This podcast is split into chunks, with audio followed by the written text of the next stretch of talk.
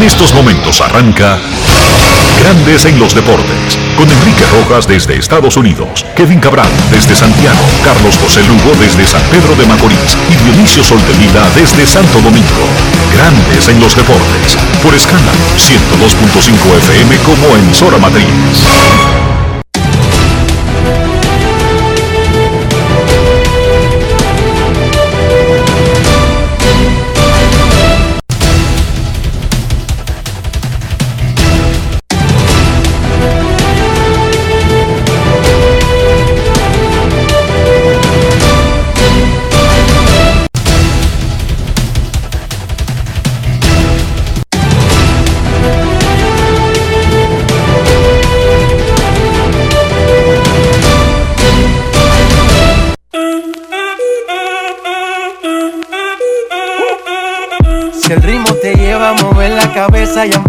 Como es. Mi música no discrimina a nadie, así que vamos. Dionisio Sol de Vila, desde Santo Domingo. Mi música los tiene fuerte bailando y se baila así.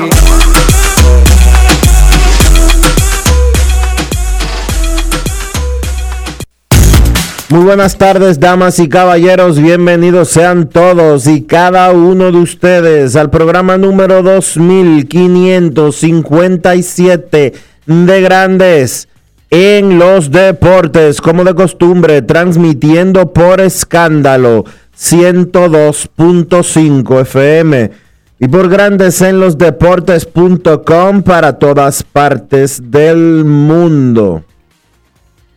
Hoy Hoy es martes 20 de julio del año 2021 y es momento de hacer contacto con la ciudad de Orlando, en Florida, donde se encuentra el señor Enrique Rojas. Te invito a conocer a mi país. Yo te invito a conocer a mi Enrique Rojas, desde Estados Unidos. República Dominicana. Saludos, Dionisio Soldevila, saludos, República Dominicana, un saludo cordial a todo el que está escuchando Grandes en los Deportes en este martes. Grandes Ligas suspendió ayer por dos partidos a Luis Rojas, el manager dominicano de los Mex, por exceso de discusión con el árbitro en el juego del domingo. No apeló, comenzó a cumplir anoche. Day Jaws fue el manager sustituto. Los Mex batearon siete jonrones para ganarle a Cincinnati en el inicio de una serie en esa hermosa caja de fósforo que tienen los rojos, paraíso de los bateadores. William Adames, torpedero dominicano de Milwaukee, fue seleccionado jugador de la semana de la Liga Nacional. Seis anotadas, dos honrones, siete remolcadas, 6-15 batió con un slogan de 688. Juan Soto, dos honrones anoche, tiene cinco en cuatro juegos. Juan Soto se convirtió ayer en el primer jugador de la historia de grandes ligas que pega 10 hits, incluyendo cinco honrones en los primeros cuatro juegos después del juego de estrellas. Yo no sé qué tanto mérito tiene ese dato, pero eso nos lo dijo Elias Sport Bureau. Está ardiendo Juan Soto, quien lidera la Liga Nacional en OVP, en porcentaje de envasarse. Número uno, con 420. También lidera la, la Liga Nacional en bases por bolas recibidas. Ese muchacho eh, ayer recibió dos. Lo que está haciendo en el plato es verdaderamente espectacular en esta segunda mitad. Y dice Juan Soto que el derby de cuadrangulares le arregló el swing. Y él lo dijo allá incluso. Sí. ¿Cómo? Yo esperaba que participara en el derby lo pusiera a seguir dándole duro a la pelota porque es uno de los peloteros desde el inicio de la temporada que más duro le está dando a la bola, pero le estaba dando de rodado. Ya está bateando 301 en la temporada. Eh, 16 honrones, como bien decía Enrique. Tiene 61 bases por bolas. Con eso lidera eh, la Liga Nacional. Con 420 el porcentaje de envasarse. Eh, y el muchacho de verdad que le está dando duro. Como tú decías, nos dijo en la, en el juego de estrellas, que él le estaba dando duro, pero que no le estaba levantando. Bueno, el derby de jonrones le ayudó a levantar la pelota. Cojan ahí, sigan acabando el derby. Shohei Otani, quien participó en el derby, ayer se fue de 3-1 con un doble y tiró 6 ceros con 8 ponches en el montículo. Nada. Saludos. 6-0. Un saludo para Carlos de los Santos. Nada, 6-0 con 8 ponches. El pitcher cabecera estelar de la rotación de los angelinos. Y cuando lo entrevistaron luego del juego, le pidió disculpas a los fanáticos, Dionisio. ¿Por qué? Porque él cree que debió haber hecho más. Oh, No es Que fácil. él solamente batió de 3-1 y que él sabe que debió hacerlo mejor. Cuando él tiró los 6 ceros, él no se fue a bañar, él se fue para el Rayfield, Dionisio. sí. y siguió jugando. Pero le pidió per- perdón y disculpas. Casi se puso a llorar y se arrodilló. Shohei Otani luego del partido. A él debió, Que debió hacer más. él debió de, Ramón La- debió de dirigir y también vender los hot dogs en la grada. Él sale de juego con 6 ceros, se va para el right field y meten a un tipo que se llama Steve Cishek. Dos bases por bola y jonrón de Laureano. El juego estaba 0 a 0 Sí. cuando lo dejó Otani. Ok. Y vino Siche y resolvió eso. Dijo, ah, esto no se va a acabar, espérate.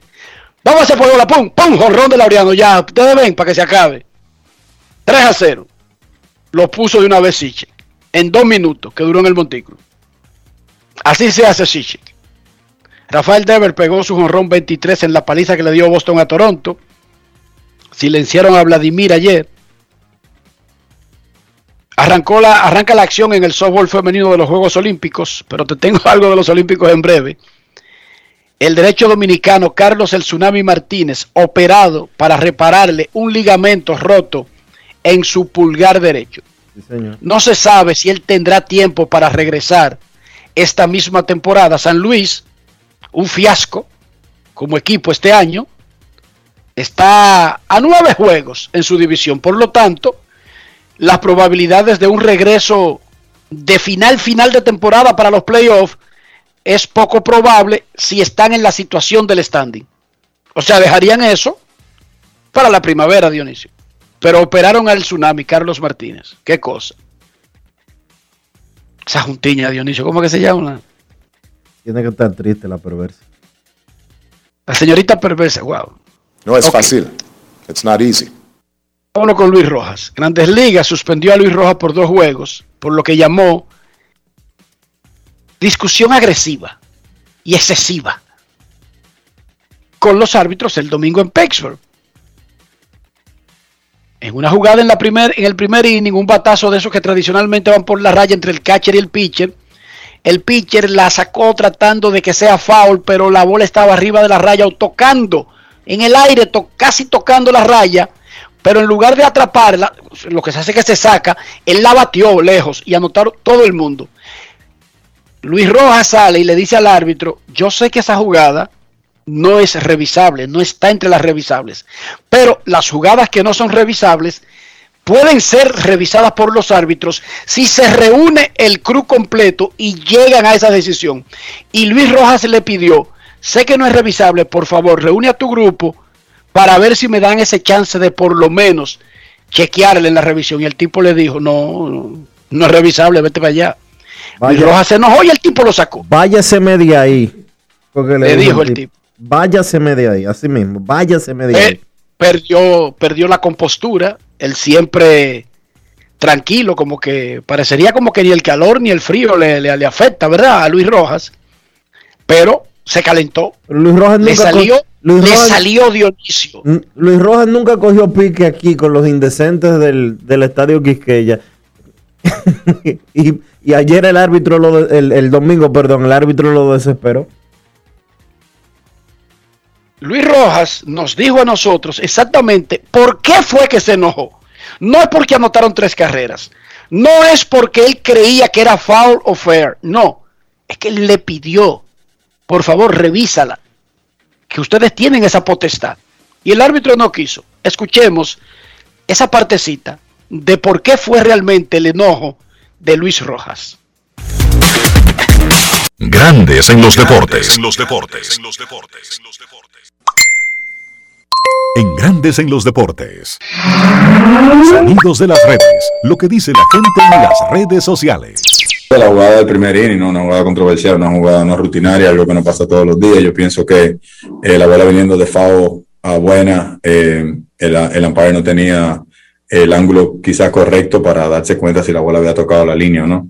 Eh, yo lo he mirado ya repetidas veces y es está bien inconcluso. Para mí no, no está tocando la línea la bola como se está moviendo, pero eh, la llamada se quedó y yo traté de salir a ver si lo consultaba con su con el umpire de tercera porque esa jugada no tiene replay y de la única forma que la puedo revertir es si ellos se ponen de acuerdo con que no había llegado a la línea y él no me permitió ni siquiera eso. Y fue, eso me puso a mí de verdad eh, ya un poco caliente en el momento y bueno ya lo otro lo otro quizá eh, tú lo pudiste ver. Sonidos de las redes lo que dice la gente en las redes sociales. Grandes en los deportes y está bueno, de vez en cuando hay que calentarse y coger cuerda para que la gente sepa que tú no eres un robot. Está bien, Luis. Además, dos juegos le ponen una multa no revelada, que eso viene siendo simbólico, pero está bien. Eso fue lo que pasó con Luis Rojas de Yaus. Dirigió, los Mex ganaron, todo está bien. No pasa nada. El jefe del comité organizador. Lugar Díaz volvió a ser de, los. ¿Cómo? Lugar Díaz volvió a ser de las suyas ayer.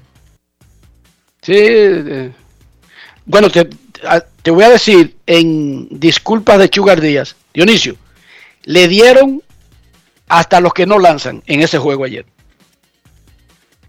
Chequéate, ahí falló todo el mundo. Fue tablas a dos manos. Los metros dieron siete jonrones, incluyendo dos de Michael Conforto. Mira, Dionisio, dijo hoy en una conferencia de prensa, porque por eso es que se deben hacer conferencias de prensa. Sí.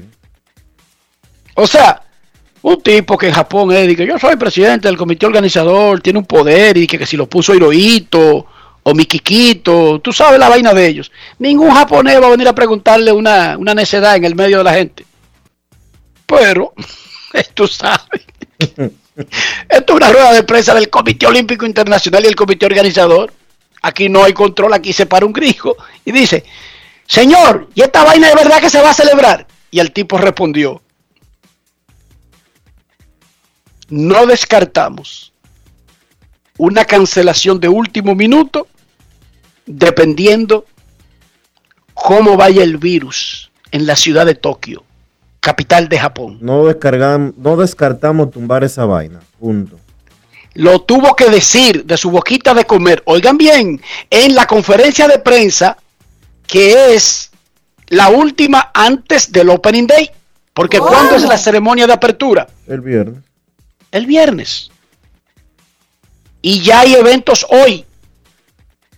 Hoy ya hay eventos en los Juegos Olímpicos. Digo, hoy hora dominicana, pero ya hay eventos en un ratico, esta noche. Sí, hay eventos hoy. Hoy fue la rueda de prensa. Olvídense del horario. Y él tuvo que admitir eso.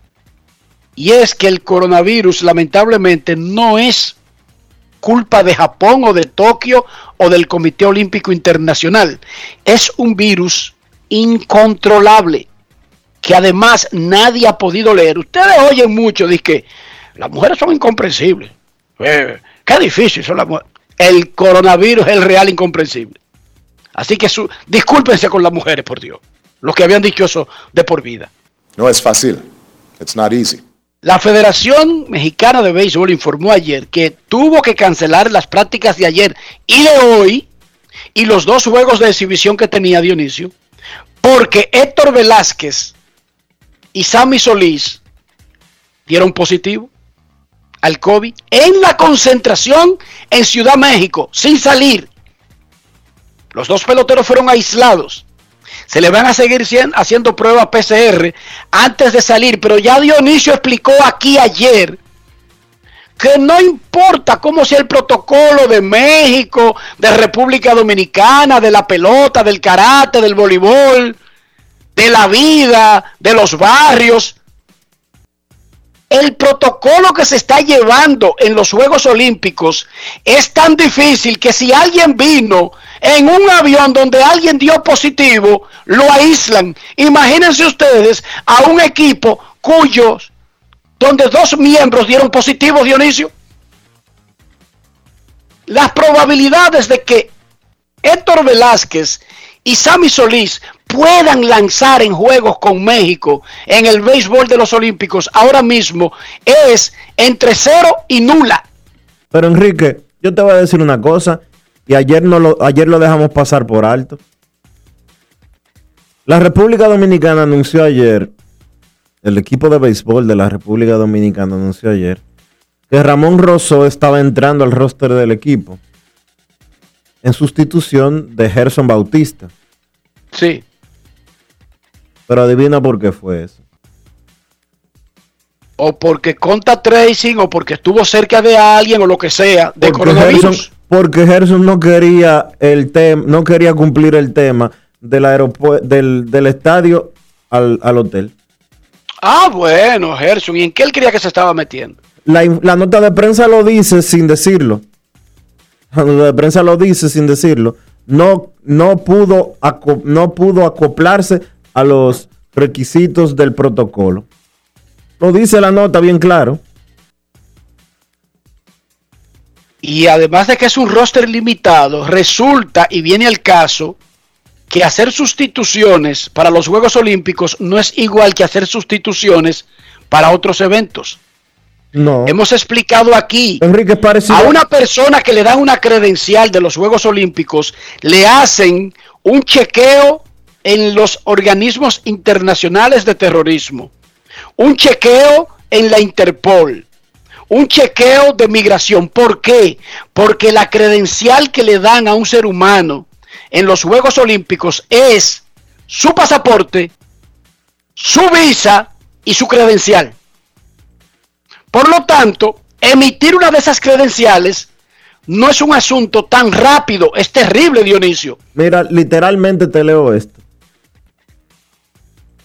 Rousseau arribó el sábado a la concentración que sostiene el equipo en Florida para sustituir a Gerson Bautista, quien no estuvo disponible para acogerse a los protocolos de salud y seguridad que demanda el proceso olímpico. Ya lo dicen ahí, lo- tú dices que lo dices sin decirlo, no, lo dijo bien claro. Pero volvemos al punto de las credenciales. República Dominicana en el equipo de béisbol, por los tú sabes ese muchacho que entra, Rosó, Dionisio, Ujú, él entró hace dos días al equipo. sí. Y ya yo te he dicho cómo se las credenciales para los Juegos Olímpicos se elaboran con muchísimo tiempo por adelantado, por lo que acabo de decir. Hay, siempre ha existido, pero en menor cantidad, pero ahora como se atrasaron todos los eventos clasificatorios de casi todos los deportes, oh, pero Estados Unidos está esperando dos peloteros que están en la final de la NBA. Sí. Pero y entonces, si ellos no pueden ir, esas credenciales, ¿a quién se las hacen? Están aceptando algo que es como una carta de ruta, Dionisio. ¿Tú estás escuchando? Para Tokio 2020 se está aceptando un documento aprobado por el gobierno japonés, por el comité organizador, por el comité olímpico, por la federación, que permite poder agregar a alguien, pero no sabemos porque ese documento para agenciarlo, Bueno, pero también. para buscarlo, se lleva un tiempazo también. No, pero también ten en cuenta una cosa. La República Dominicana, por ejemplo, como nación, no necesita visa para entrar a, los, a, a Japón. El problema no es la visa para entrar a Japón. El No. problema es que la credencial, la credencial te da autorización a entrar a sitios que no pueden entrar el resto de los seres humanos, especialmente unos juegos sin público. Exacto. ¿Entendiste el punto? Entonces, si un dominicano, por más dominicano que sea, y tiene una ficha de haber puesto una vaina en el tren, o de haber hecho una mala...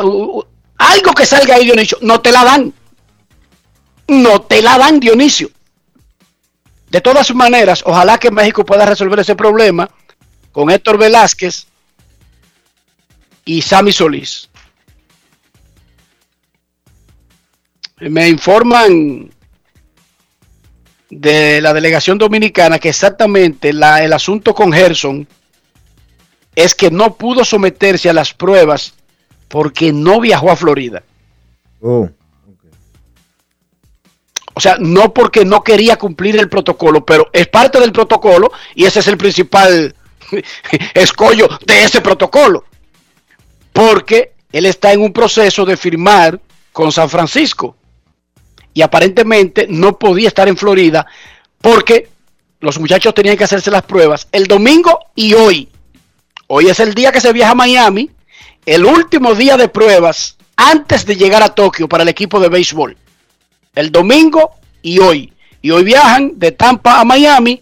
Mañana salen desde Miami a la ruta que los lleve hasta Tokio, Japón.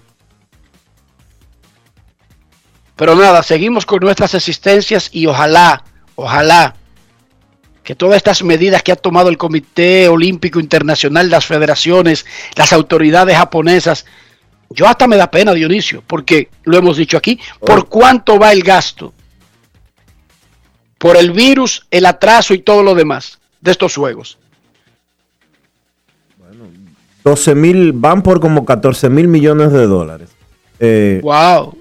La verdad es que sería muy triste, tanto para Japón como para los atletas que han hecho tantos sacrificios para estar en los Juegos Olímpicos. Quizás no tanto como los atletas profesionales, porque por ejemplo, si Djokovic no va, eh, no se dan los Juegos Olímpicos para Djokovic, eso no le va a quitar un, eh, no se le va a caer un pedazo.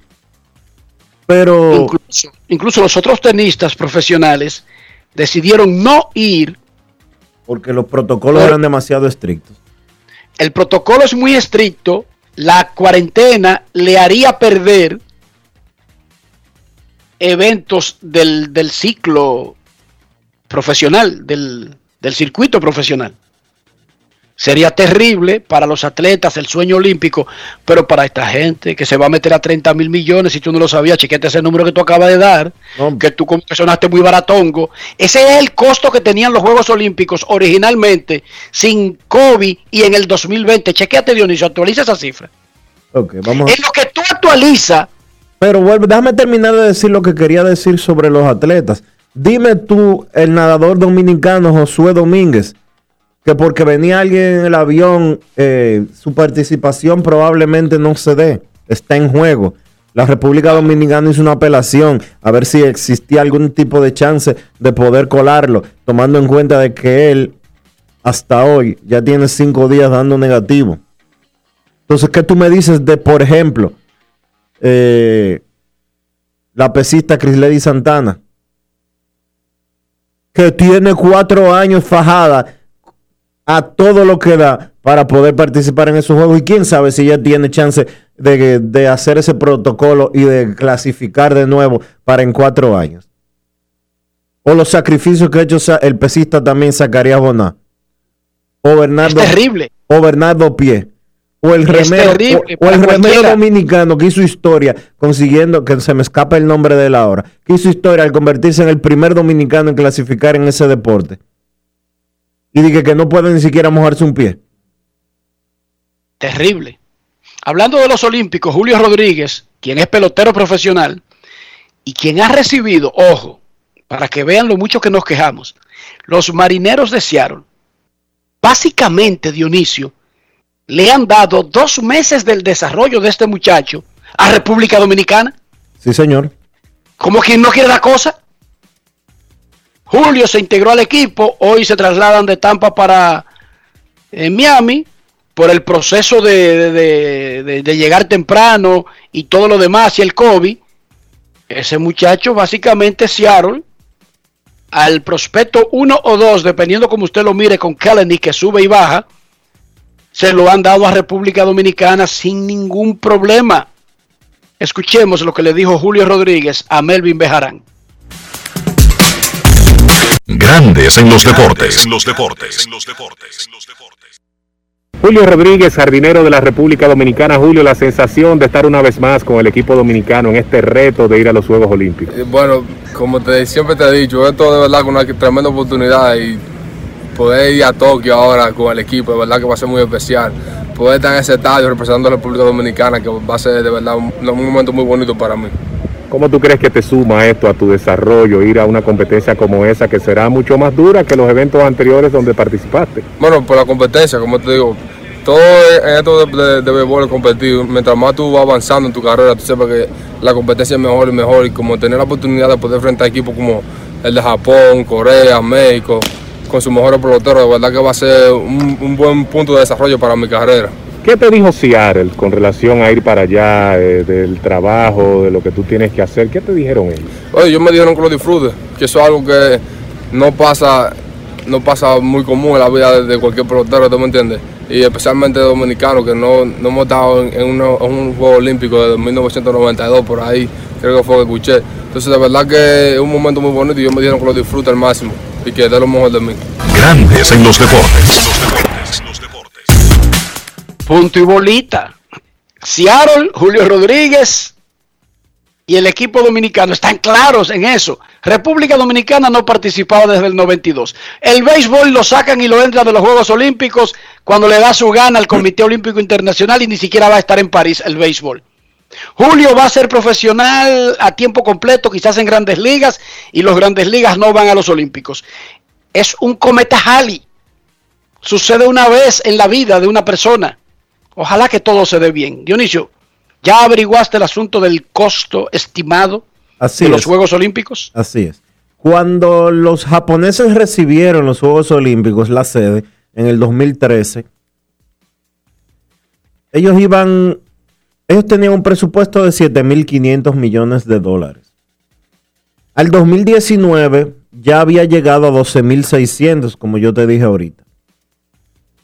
El año pasado, previo a la suspensión, ya estaban en 15.840 millones. Y con la suspensión, de acuerdo a una auditoría realizada por el gobierno japonés, estos Juegos Olímpicos van a pasar de 25 mil millones de dólares. Coge ahí. Los Juegos Y hoy el presidente del comité organizador dijo que es muy probable que tengan que ser suspendidos antes de la ceremonia. Los juegos más caros de la historia, de acuerdo a la agencia AP, fueron los Juegos de Londres 2012, que costaron 14.950 millones de dólares. Esto va, esto va a superarlo por 6 mil millones de dólares. No, por 10 mil millones de dólares. Fuakiti. Hoy será el sexto juego de la final de la NBA. Los Bucks de Milwaukee buscan cerrar en su casa, conseguir su primer título desde el 71 y el segundo de su historia. Los Suns de Phoenix buscan empatar y llevar la serie a casa para tratar de conseguir en Arizona el primer campeonato de la franquicia.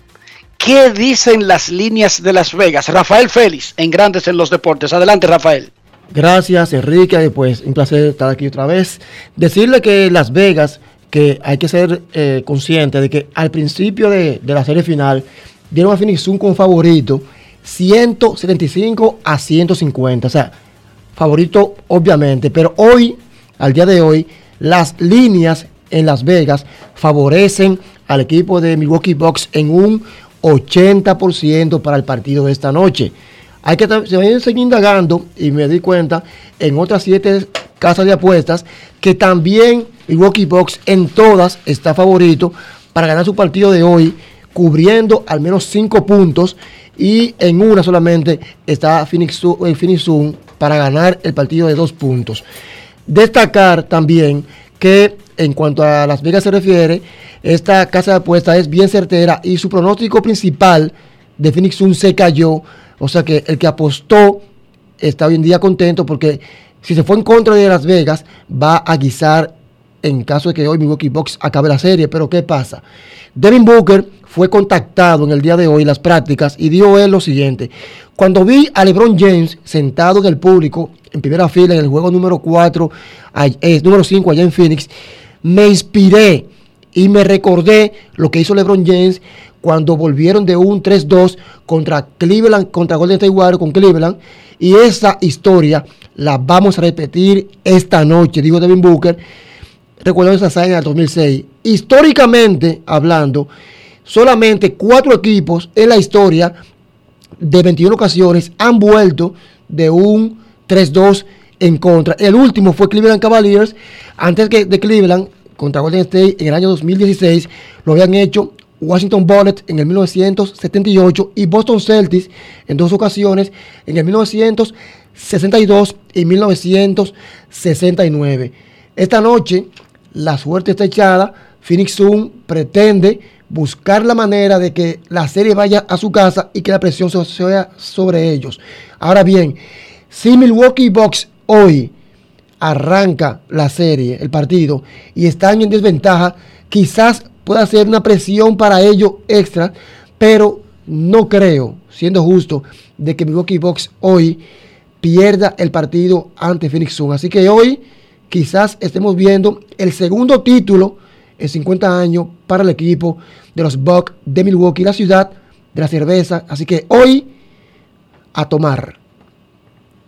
Gracias a Rafael por el reporte de cómo está en Las Vegas y en lo referente al juego 6 de la NBA. Dionisio Soldevila. Yo tengo un primo, yo tengo muchos primos, pero tengo uno que él no quería ni casa, ni carro, ni una familia hermosa, nada de eso, Dionisio. Él lo único que quería era ir para Puerto Rico.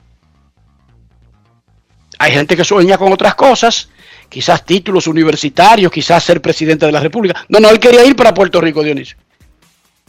Una vez le pagamos a un tipo para que le diera dos vueltas en Miches, Dionisio. Le dio dos vueltas por Miche y lo dejó del otro lado. Él es de Herrera, él no conocía nada, ninguna de esa zona. Y él estuvo más o menos un fin de semana en Puerto Rico, Dionisio, pero sin salir de Miches. Y él ha vivido feliz su vida porque él cumplió ese sueño que él tenía de ir a Puerto Rico. Nosotros, ojalá él no esté escuchando el programa, todavía hoy no le hemos revelado que él dio dos vueltas y que se quedó en Michi un fin de semana. En una de esas cabañas, para allá adentro, lo, lo, metimos y dije que eh, tú sabes para que lo boricuas después no, no, no, no, no, no te chivaten. Hoy yo me levanté viendo a Jeff Bezos, el hombre que más dinero tiene en el mundo, el dueño de Amazon, que se montó en un cohete y a los 10 minutos lo bajaron. Y Jeff Bezos le anda diciendo a todo el mundo que, que él fue al espacio, Dionisio. Sí. No es Oye, fácil. transmitieron en vivo, va a salir la vaina, 10, 9, 8, pum, y se fue. Oh, qué bien, no, no, Jeff Bezos se convierte, va con ellos, ¿quién? Y en lo que estaban dando la biografía de los que iban con él, que volvió la nave, pa, volvió Jeff Bezos, increíble la vaina. Cuéntanos tu experiencia, cómo son esa gente por allá, dinos, cuéntanos. Y el tipo le anda diciendo a todo el mundo que él viajó al espacio, Dionisio. Bueno, y si viajó al espacio, Enrique. Bueno, él y mi primo cumplieron sus sueños. Sí. Mi primo duró un fin de semana en una cabaña metido en un monte en Miche. Y Jeff Bezos duró 10 minutos montado en un cohete que ciertamente rompió la barrera de lo que se considera el espacio.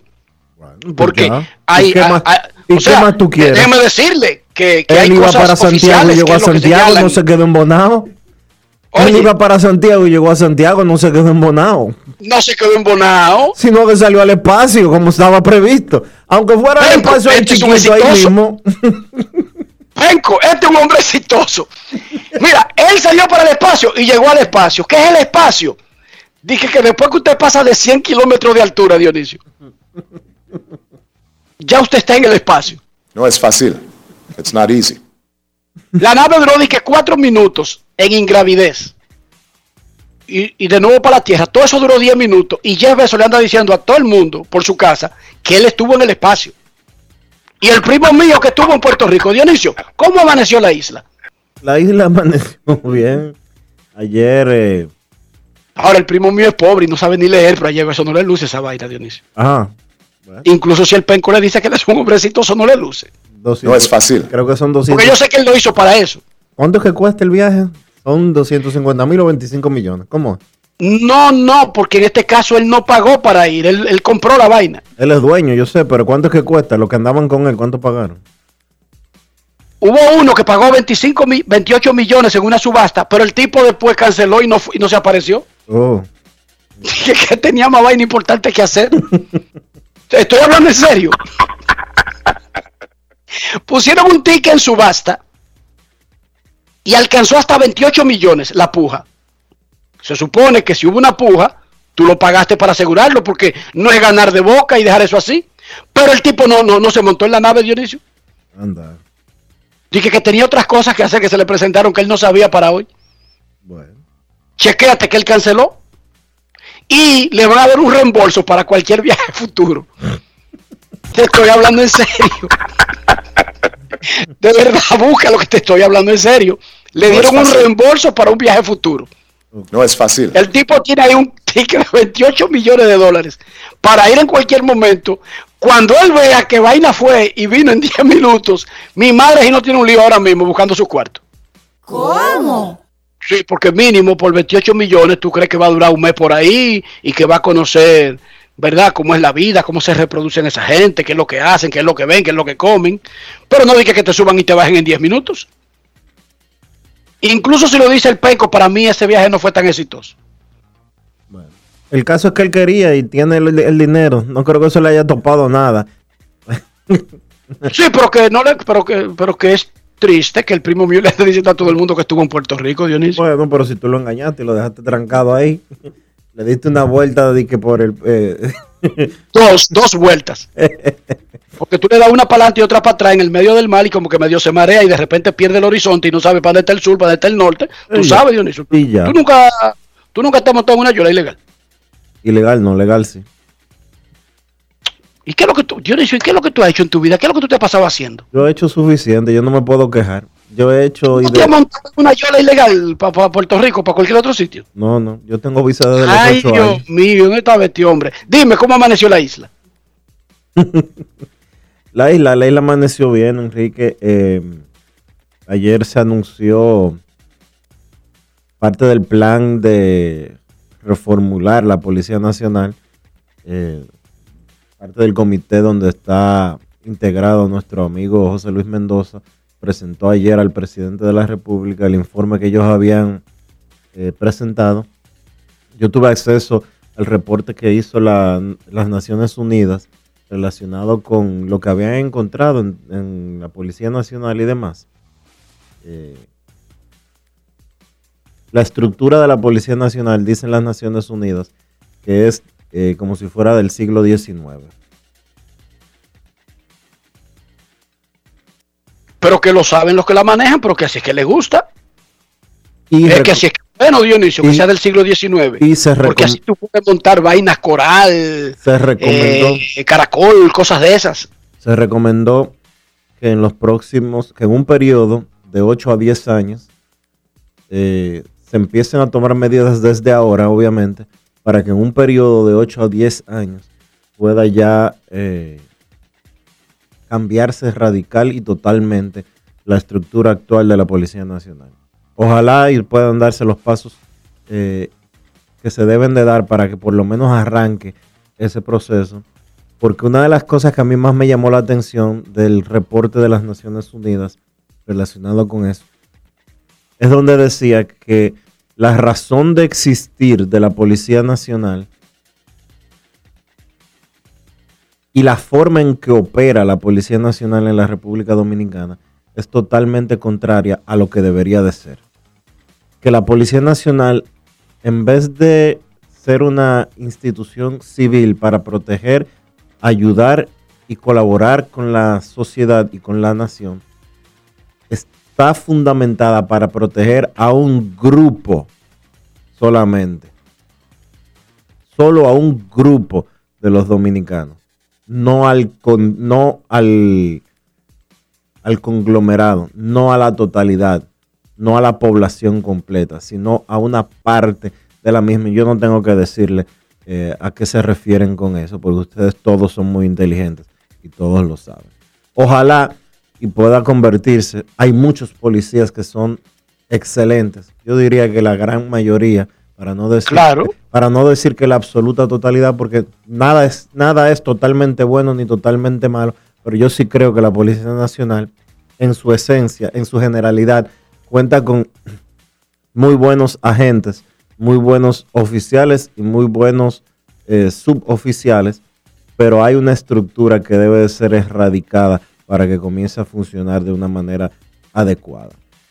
¿Quiere la primera? Dime. En los países civilizados no hay policía nacional. De que un organismo que tiene jurisdicción en, en Herrera y también en Montecristi, el mismo organismo. No, señor. En los países civilizados, generalmente eso está sectorizado. Hay policía de la provincia. De la ciudad, Enrique.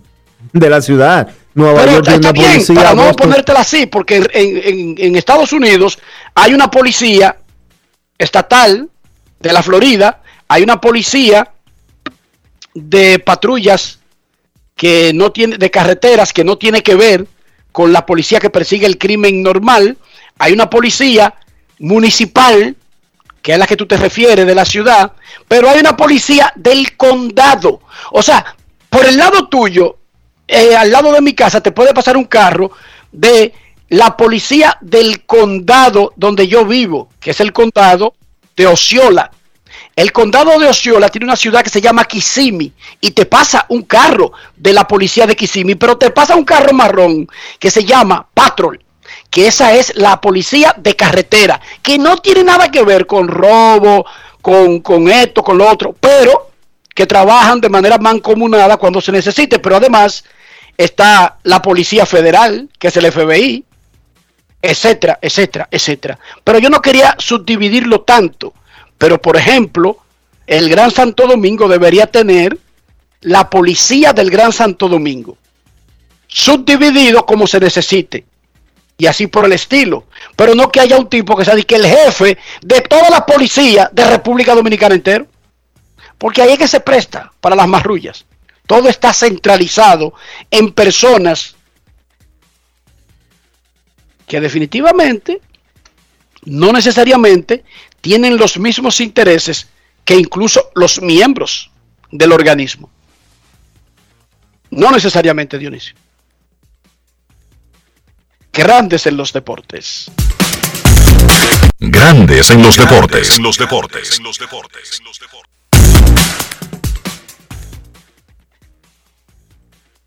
Yo quiero que ustedes escuchen este audio de Alex Cora.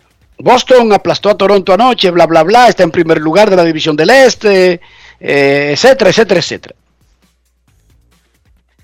Guillermo Celis, nuestro colega de ESPN, le preguntó a Cora, después de muchísimas cosas de pelota, de Kike Hernández, de Devers, de Bogars, de los Yankees, bla, bla, bla, del relevo, le pregunta que qué fue la mayor enseñanza que él recibió durante el año que estuvo cumpliendo la sanción por su involucramiento en el escándalo de los astros. Yo quiero que ustedes escuchen atentamente lo que dijo Alex Cora, porque esto no tiene que ver con béisbol y esto se puede aplicar en cualquier escenario de la vida de un ser humano. Escuchen esto. Grandes en los deportes. En los deportes. Más allá de, de tu equipo, ¿cómo cambió Alex Cora? ¿Qué le dejó un año de ver el béisbol desde afuera, de no estar adentro, después de tantos años en que eras eh, parte de, como jugador, como coach, como manager, etcétera? Aprendí mucho de lo personal. Yo creo que la gente se le olvidó que la gente es humana y comete errores. Y leí mucho y escuché muchos comentarios de la gente y me sorprendieron, me sorprendieron. Abrí los ojos. Yo creo que me recordaron que, la gente que está cerca son los que se mantienen en los momentos difíciles. La familia, los amigos. Los demás se meten en la montaña rusa y se montan en el carro y cuando las cosas están bien están ahí contigo. Pero cuando las cosas están mal te dan la espalda y aprendí mucho de eso. Y por eso yo creo que tengo mucha más paciencia, eh, tengo mucho cuidado con las personas con quien que este, hablo, con quien hablo mis cosas personales, porque no todo el mundo es real. Y yo cometí un error como muchas personas cometieron errores en su vida. Y yo creo que eso fue lo que aprendí. Y gracias a Dios, eh, una experiencia que lamentablemente es parte de mi vida, fue parte de mi pasado, es parte de mi presente y será parte de mi futuro. Pero aquellas personas que me dieron la espalda, no lo vi de mala manera, al revés, lo vi de una experiencia única. Y gracias a Dios, pues, este, aunque sufrimos como, como familia, sufrí en lo profesional y en lo personal, aprendí mucho de esta experiencia. Grandes en los deportes. Los deportes, los deportes. Dime a ver, Dionisio. Oye bien, yo quisiera que ustedes hayan escuchado atentamente el audio, lo hayan asimilado para que aprendan. Miren, el que se fue no hace falta. Nunca estuvo. Esa vaina que dijo Alex Cora ahí, Dionisio, y de la manera que lo dijo, y las palabras que eligió para decirlo, es una enseñanza. Especialmente en estos países como los de nosotros, donde la, la, la marea cambia tan fácil. Que si gana el PRM, que si gana el PLD, que si gana el Partido Reformista, que si diste 30 honrones y te dieron un contrato. Tú sabes, Dionisio, cómo cambia la vida tan rápido aquí, en República Dominicana. Y cómo aparecen tantos primos, tantos amigos, tantos relacionados, y cómo se desaparecen a la misma velocidad. Inmediatamente hay un problema, hay un inconveniente. Fíjense en la gente que atrapan aquí en República Dominicana. Por delinquir o por lo que sea o por una sospecha, o por un error, o por una confusión, de repente no conocían a nadie, no tienen a nadie, nadie se ufana. Nadie era sus amigos. De haber, la gente vota las fotos, Dionisio. Sí. La gente quema las fotos y comienza a revisar su teléfono y a, y a borrar, y a borrar fotos. Esa es una enseñanza de vida porque eso le pasa a todos los seres humanos sobre la tierra. Pero mucha gente no está preparado para eso. Porque mucha gente vive en un mundo irreal, inexistente, donde incluso Dionisio, por no estar preparado para la vida real, se enojan hasta porque Kim Kardashian no le devuelve un mensaje en redes sociales, una señora que no los conoce. Así de falso tienen la gente en la cabeza el mundo real, con diferencia del mundo que viven ellos. Repito, se lo advertí antes de que Alex Cora abriera la boca para que lo escucharan para que lo atendieran. Ustedes le sacan la enseñanza que quieran. Si no, háganse como que no lo oyeron, no existió y vámonos con la jornada de hoy en el béisbol de grandes ligas. Grandes en los deportes. En los deportes. En los deportes.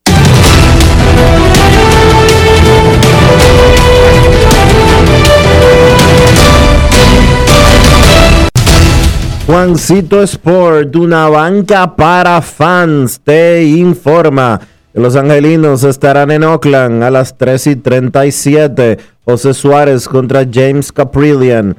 Los Reales en Milwaukee a las 4 y 10. Mike Miner contra Brett Anderson. Los Marlins en Washington a las 7. Trevor Rogers contra Paolo Espino. Los Phillies en Nueva York contra los Yankees. Aaron Nola frente a Domingo Germán. Los Medias Rojas en Buffalo contra los Azulejos. Garrett Richards contra Thomas Hatch. Los Mets en Cincinnati. Robert, Shock, Robert Stock contra Wade Miley. Los Orioles en Tampa. John Means frente a Shane McClanahan. Los Rangers en Detroit. Dane Dunning contra Tariq Skubal. Los Padres en Atlanta a las 7 y 20. Yu Darvish contra Kyle Mueller. Los Indios en Houston a las 8 y 10. Tristan McKenzie contra Luis García. Los mellizos en Chicago contra los Medias Blancas. Bailey Over contra Dallas Keuchel. Los Cachorros en San Luis a las 8 y 15. Trevor Williams contra Joan Oviedo. Los Marineros en Colorado a las 8 y 40. Marco González contra Germán Márquez. Los Piratas en Arizona a las 9 y 40. Tyler Anderson contra Taylor Widener. Y los Gigantes en Los Ángeles contra los Dodgers a las 10 y 10. Alex Wood contra Josiah Gray.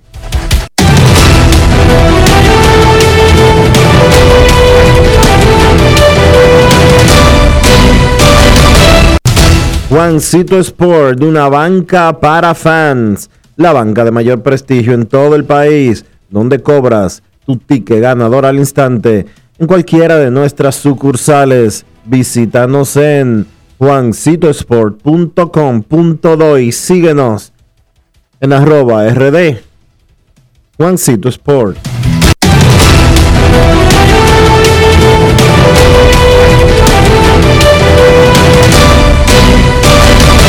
Grandes en los deportes. En los deportes. En los deportes. Los Yankees de Nueva York anuncian que pusieron en lista de lesionados a, al jardinero Trey Amborgey, quien debutó en el fin de semana. Los jardineros de los Yankees caen como moscas. Subieron al dominico haitiano Esteban Florial desde Triple A.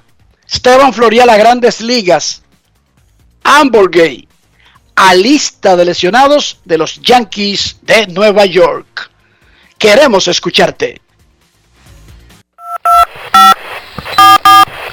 No quiero llamada depresiva.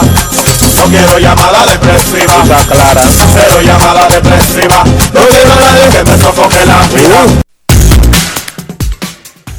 809-381-1025, grandes en los deportes, por escándalo, 102.5 FM.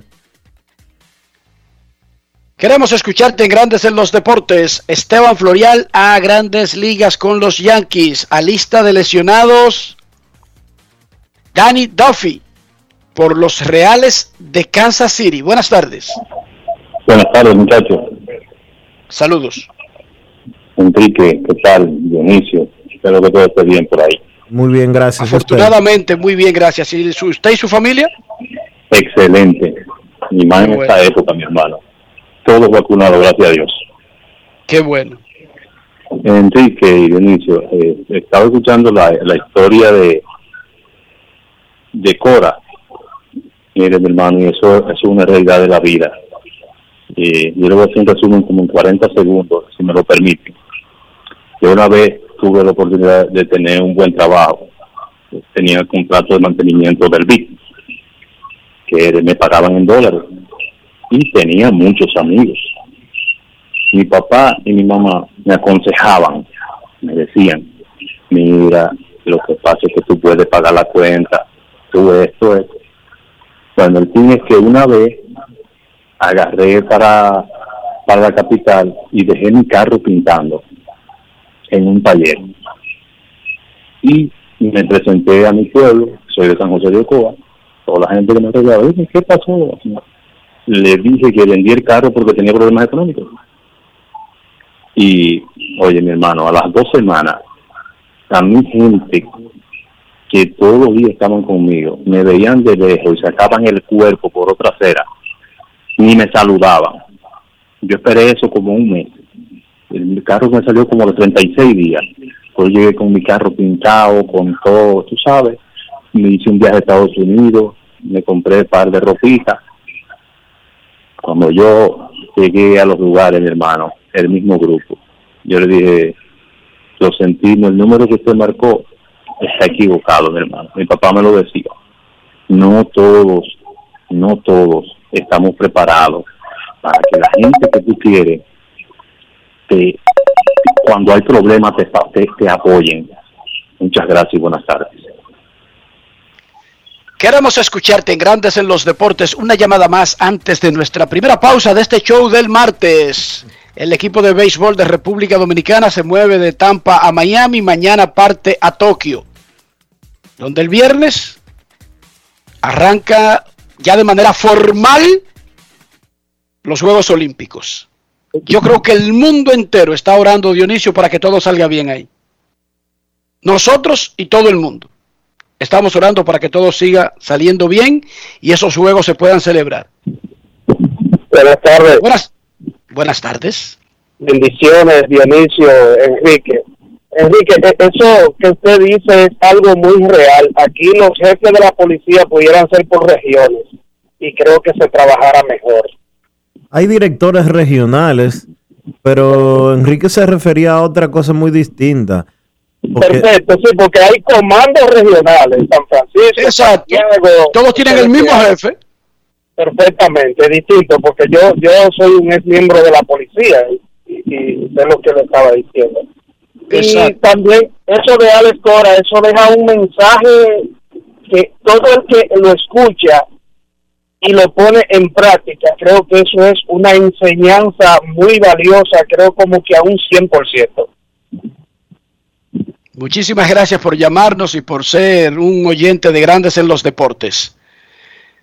Vamos a una pausa y cuando regresemos, Kevin Cabral, Devers, baloncesto y mucho más aquí en Grandes en los Deportes. Ya regresamos. Grandes en los deportes. En los deportes. En Banreservas apoyamos la voluntad de quienes generan cambios para escribir nuevas historias. Por eso en 1979 nace el voluntariado Banreservas, que realiza acciones de sostenibilidad y solidaridad que mejoran la calidad de vida de miles de familias vulnerables, llevándoles dignidad y esperanza. Banreservas, 80 años siendo el banco de todos los dominicanos. Cada día es una oportunidad de probar algo nuevo. Atrévete a hacerlo y descubre el lado más rico y natural de todas tus recetas con avena americana. Avena 100% natural con la que podrás darle a todo tu día la energía y nutrición que tanto necesitas. Búscala ahora y empieza hoy mismo una vida más natural. Avena americana, 100% natural, 100% avena. Ministerio de Industria, Comercio y MIPIMES celebramos la obtención de la certificación ISO 9001-2015, una apuesta seria a la calidad, incorporando estándares internacionales en nuestros procesos que elevan el valor del servicio público. Estamos dando pasos históricos hacia la transparencia y la eficiencia. Definitivamente, en el Ministerio de Industria, Comercio y MIPIMES estamos cambiando. En Grandes en los deportes. Fuera del diamante. Fuera del diamante. Con las noticias. Fuera del béisbol. Fuera del béisbol. Lewis Hamilton fue objeto de insultos racistas en redes sociales después de ganar el Gran Premio de Gran Bretaña el domingo. El siete veces campeón del mundo celebró su octava victoria en Gran Bretaña después de contraatacar una penalización de 10 segundos por una colisión en la primera vuelta que envió a su rival por el título Max Verstappen al hospital. Sky Sports informó que Hamilton de 36 años fue atacado en redes sociales después de la victoria con mensajes racistas que incluían emojis de monos como respuestas a una publicación de su equipo Mercedes en Instagram. Ayer por la mañana, Mercedes, Fórmula 1 y el organismo rector del deporte, la FIA, emitieron una declaración conjunta. Durante y después del Gran Premio de Gran Bretaña de ayer, Lewis Hamilton fue objeto de múltiples casos de abuso racista en redes sociales. La Fórmula 1, la FIA y el Mercedes AMG Petronas Fórmula 1 Team condenan este comportamiento en los términos más enérgicos posibles. Estas personas no tienen cabida en nuestro deporte e instamos a que los responsables sean responsables de sus acciones. La Federación Noruega de Balonmano dijo estar preparada ayer para pagar una eventual multa al día siguiente de un partido en el que sus jugadoras en la disciplina de playa desafiaron el reglamento oficial y renunciaron a llevar bikini. Durante el partido que perdieron contra España por la medalla de bronce del Europeo de Balonmano de Playa el pasado domingo en Varna, las escandinavas vistieron unos pantalones cortos en lugar de bikini, exigido por el reglamento de la Federación Internacional de Balonmano. Con este acto se expusieron a una multa de 50 euros por jugadora y por partido, según la noruega Katinka Hadkir. El tema lleva varios años agitando los círculos de los deportes de playa. Algunas jugadoras consideran que el bikini es demasiado degradante o poco práctico. Para grandes en los deportes, Chantal Disla, fuera del diamante. Grandes en los deportes. Dice Adrian Wonarowski, Wolf, de ESPN, que la Junta de Gobernadores de la NBA aprobó a Mark Lord, Glenn Taylor y Alex Rodríguez como socios dueños de los dos equipos de baloncesto de Minnesota, los Timberwolves de la NBA y el Lynx de la WNBA. O sea, ya de manera oficial, ese nuevo grupo se hace con el equipo y Alex Rodríguez automáticamente se convierte en el primer dominicano que es de los dueños mayoritarios de una franquicia profesional de los Estados Unidos de América. La Junta de Gobernadores de la NBA aprobó a, Rodríguez, a Lord y a Glenn Taylor como los dueños de esos dos equipos de baloncesto. Enhorabuena y felicidades a Alex. ¿Un palo? Eso significa que cualquier cosa ahora uno puede hablar con el dueño. Es Dionisio. Uno puede hablar con el dueño y decirle, mira, me botaron de ESPN. Ay, señores, toda la vaina tiene sus ventajas. Hay que ver si él quiere coger el teléfono ahora. No, el teléfono no. Yo lo veo a él casi todos los domingos. Él tiene que ir al mismo edificio. Por televisión. participar en las mismas reuniones. Por televisión, tú lo ves cada todos los domingos. No, yo lo vi a él en el juego de estrella incluso. Ah, bueno, está bien. Yo lo vi a los dos, a él y a mi papi. No le dije que, porque no lo necesitaba para ahora el asunto, tú sabes. Sí, sí. Pero es muy bueno conocer al dueño. Es bueno. Necesito comprar una casa, un apartamento, un solar, lo que sea. Sin embargo, mi cuenta de banco no avala mis aspiraciones. ¿Cómo logro conjugar ambas cosas, Dionisio? Lo que tienes que hacer, Enrique, es buscar asesoría, buscar a alguien que te oriente y te encamine para hacer las cosas bien. ¿Quién mejor que Regis Jiménez de RIMAX República Dominicana para lograr eso y mucho más? Visita su página web regisjiménez.com y luego envíale un mensaje en el 809-350-4540 y verás cómo en un abrir y cerrar de ojos podrás decir, esta es mi propiedad. Regis Jiménez de RIMAX República Dominicana. Grandes en los deportes. En los deportes.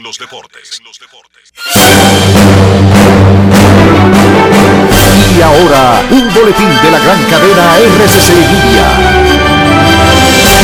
La comentarista del Sol de la Mañana, María Elena Núñez, informó hoy que Equidermio Balbuena, exalcalde de las Galeras en Samaná, fue apresado por la Dirección Nacional de Control de Drogas, ya que es solicitado por Estados Unidos por narcotráfico. Por otra parte, la policía informó este martes que intervino varios establecimientos en San Luis, provincia Santo Domingo, en las cuales se vendían bebidas alcohólicas adulteradas, las cuales fueron incautadas. Finalmente, el número real de muertes causadas por el COVID-19 en la India podría ser hasta 10 veces superior a las casi 415 mil registradas en el balance oficial, indicó un grupo de investigación estadounidense este martes. Para más detalles, visite nuestra página web rccmedia.com.do.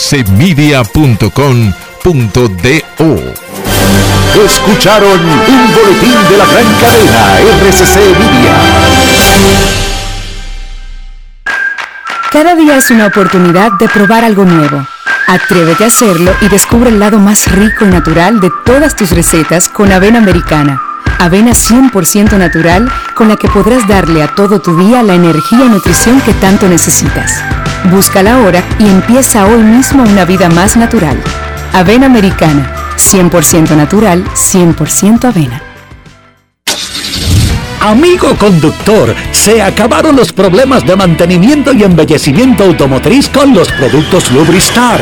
Dale brillo y vida a la pintura de tu vehículo con nuestra cera brilladora en spray. Para el interior y asientos tenemos brilladores y limpiadores a base de silicona líquida y en gel. También tenemos el spray Tire Shine para brillar los neumáticos y demás partes plásticas. Y para el mantenimiento en general, Lubristar también cuenta con aditivos para el combustible y el aceite del motor, fluidos hidráulicos y de frenos, culan, penetrantes, espumas, limpiadoras y muchos más. Lubristar, productos de calidad internacional que cuidan tu vehículo y tu bolsillo también. Distribuye importadora Trébol. Más claro ni el agua. Número único de pago de facturas 809-562-3500, opción 1. También puedes hacerlo en los puntos autorizados Paga Todo. Para más información, entra a cas.gov.do o visítanos en nuestras redes sociales arroba casrd. Grandes en los deportes. En los deportes. Nuestro carro es una extensión de nosotros mismos. Como ande nuestro carro, así nos juzgarán a nosotros. Dionisio, para que nuestros carros nos representen adecuadamente sin importar la edad, costo, país de fabricación o cualquier otra otra consideración que no tiene nada que ver con la higiene, ¿qué debemos hacer? Utilizar los productos Lubristar, Enrique, porque Lubristar tiene todo lo que tú necesitas para que tu vehículo siempre se mantenga limpio, brillante y en buenas condiciones. Lubristar tiene un producto especial para los neumáticos, para la pintura de tu vehículo, para el tablero, para los asientos, para lo que tú necesites, que tu vehículo siempre se vea muy, pero muy bien, que siempre se vea brillante. Lubristar de importadora Trébol. Grandes en los deportes. En los deportes. En los deportes. Nos vamos a Santiago de los Caballeros y saludamos a don Kevin Cabral.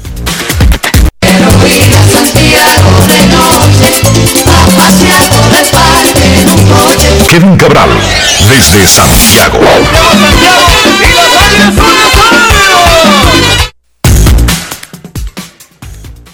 Saludos Dionisio, Enrique y a todos los amigos oyentes de Grandes en los Deportes. ¿Cómo están hoy muchachos? Muy bien, Kevin, muy bien. Cerca de los Juegos Olímpicos, en medio de la temporada de grandes ligas, en medio de la final de la NBA, eh, en medio de la Copa Oro, pero no creo que mucha gente se esté dando cuenta de esa última parte. Creo que no. Pero está muy bien. Yo recuerdo hace un año que nosotros por un momento, y no recuerdo qué tan extenso fue ese momento, nos quedamos sin un solo evento deportivo en vivo. ¿Todavía lo recuerdan el vacío? Claro, claro que sí. Hasta que comenzó el béisbol. Wow, qué cosa más espectacular. Kevin, yo quería mencionar un tema que nosotros dejamos que pasara media temporada y quisiera ya que estamos comenzando la segunda mitad, una pequeña evaluación rápida. Cuando nombraron a Dusty Baker de emergencia por, la, por el lío en Houston, lo vimos como lo que fue, a un señor que lo sacaron de su casa para una situación de emergencia y necesitaban a alguien, además de que tuviera experiencia, que tuviera un trato con la prensa y que tuviera una un perfil de esos como que no se dan para atacarlos. Dusty Baker es un hombre que incluso si tú vas enojado a atacarlo, te para desde que ese hombre comienza a hablar. Es un parachoque. Y entendimos eso. Pero cuando nombraron a Tony La Russa, que ya está incluso en el Salón de la Fama, nos cuestionamos cómo un gran equipo con ese talentazo y que para el colmo hasta consiguió su objetivo de clasificar, va y busca a Tony La Russa. Resulta que los dos managers más viejos de grandes ligas no están haciendo algo espectacular y nuevo porque esos equipos ya estaban haciendo algo parecido, pero sí, Kevin, Dionisio, tienen a sus equipos navegando cómodos en sus divisiones rumbo a la postemporada. Sí, mira, yo te diría en el caso de, de Dusty Baker, eh, que como tú dices, es una persona que tiene una, un nivel, una tasa de rechazo muy baja en el ambiente del béisbol por su temperamento, la forma como se maneja con los jugadores y la prensa. Y se sabía que en el momento que él fue nombrado manager de los Astros de Houston, se buscaba esa, precisamente esa faceta de Baker para tratar de limitar un poco el impacto de, del esquema de trampa de los Astros. Pero Baker había dirigido hasta 2017 inclusive exitosamente, o sea que su ausencia no era tan larga, ya había trascendido que él quería un, último trabajo. Y Baker no ha ganado una serie mundial, pero la realidad es que ha sido exitoso donde, donde quiera que ha dirigido, si uno ve su porcentaje de ganados y perdidos de 533, o sea, hay una diferencia, tiene alrededor cerca de 250 victorias más que las derrotas. Y él llegó, heredó un excelente equipo, a pesar de que el año pasado los Astros jugaron dos por debajo de 500, los clasificó y este año están jugando eh, para, para 600. Entonces, a mí no me sorprende, en realidad en ninguno de los dos casos, por los equipos, porque al fin y al cabo, el, un manager puede ser bueno, pero necesita tener las piezas y ambos, al llegar a estos trabajos nuevos, en el caso de Baker en el 2020, heredaron muy buenos equipos. Y estamos hablando de que Baker, señores, ya está a 51 triunfos de llegar a 2000. Y la realidad es que todo el que ha llegado a esa cifra está en el Salón de la Fama. Y aunque él no ha ganado un campeonato, que es lo que le falta, y ahora mismo tiene un equipo que le podría dar el acceso quizá a, a una serie mundial para buscar ese campeonato, le falta eso, pero eh, la realidad es que los méritos están ahí. Y en el caso de la Rusa, ni, ni hablar, miembro del Salón de la Fama. Lo que pasa es que en el caso de la Rusa, levanta, levantó Roncha, y yo creo que con razón, porque estamos hablando de que había 10 años de pausa en su carrera, el béisbol cambió mucho en ese lapso, ya lo habían exaltado al Salón de la Fama. Y se sabía que por su amistad con Jerry Reinsdorf, por lo menos esa era una de las razones para que él regresara como manager. Sin embargo, él ha manejado ese equipo, ha tenido sus tropiezos este año desde el punto de vista estratégico, táctico y también desde el punto de vista de el manejo con los jugadores. Todos recordamos el, el affair con Germín Mercedes, pero un equipo que ha tenido muchas lesiones se ha mantenido ahí en primer lugar sólido y él ha logrado guiar el, el conjunto sin estar completo eh, a un excelente récord hasta ahora de 57 victorias y 37 derrotas, que lo ha puesto ya en una situación de retirarse como el segundo en victorias entre los dirigentes de grandes ligas, el segundo en victorias de todos los tiempos, solo detrás de Connie Mack, que pensábamos cuando él se retiró que no iba a pasar del el tercer puesto, pero ya le pasó a John McGraw y ahora la, eh, tiene 2.785 juegos ganados, llegará a 2.800 y parece que, que ese equipo va para los playoffs y es otro que tendrá una oportunidad de quizás regresar a la Serie Mundial.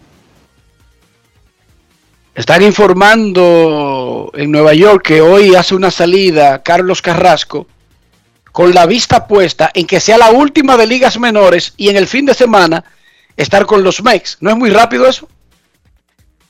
Bueno, yo te voy a decir algo. Considerando todo lo difíciles que han sido estos meses para Carrasco, yo lo, lo encuentro rápido, pero los Mets tienen urgencia también de picheo abridor y puede que eso eh, tenga que ver con que quizás aceleren un poco las cosas. Además de que no, no viene de una lesión en el brazo, eso es importante, es un problema de un tirón en una pierna. Y asimismo, en esa misma línea te digo que Chris Sale estará haciendo su segunda salida de rehabilitación hoy a nivel de doble A.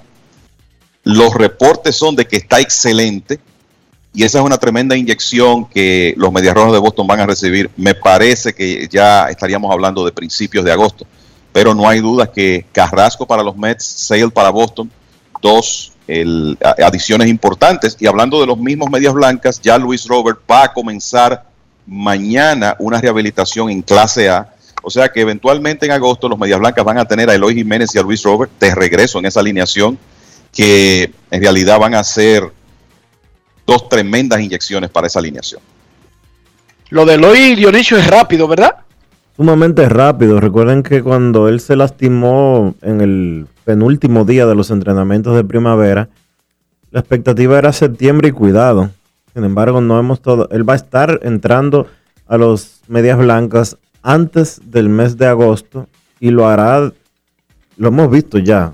Pegó un honrón hace unos días eh, jugando en la asignación en clase A que todavía no, han, todavía no ha caído la pelota. Ese muchacho hizo una rehabilitación bastante rápida y desde, bueno, él lo dijo aquí en Grandes en los Deportes hace dos o tres semanas, de que él ya estaba en condiciones de estar jugando, que lo único que faltaba era que le dieran el ok. Para mí es impresionante, sobre todo lo del hoy. Claro, porque es que se, se habló de quizás septiembre cuando eh, se produjo esa lesión y él va a regresar más de un mes antes de esa fecha prevista, porque ya él hoy tiene dos juegos a nivel de AAA. O sea, eh, estamos hablando de que esa es una rehabilitación que está en su fase final y que, como dijo Dionisio, él va a estar este mes de julio con los Medias Blancas. Cuidado si esta semana, dependiendo de lo que ellos vean en AAA. Todavía no hay una fecha específica, pero considerando que ya él tiene dos juegos con Charlotte, la sucursal AAA de los Medias Blancas, si no hay algún tipo de recaída, me parece que esto va a ser muy rápido. Hay algunos, algunas piezas, eh, todavía se sigue pensando que los cachorros será el gran vendedor, el, el que va a repartir el talento entre los equipos contendores, pero Minnesota también. Aunque a los primeros que han llamado preguntando por José Berrío, Minnesota le ha pedido la loma de Belén. Así dijo uno de los equipos que llamó. ¿Qué pasó? La loma de Belén. ¿Qué es eso? No sé, pero en Dominicana parece mucho. ¿Cómo? La Sí. loma de Belén. Y está, y, y tiene sentido que pidan la loma de Belén por José Berríos. ¿Cuántos José Berríos hay disponibles en el mercado?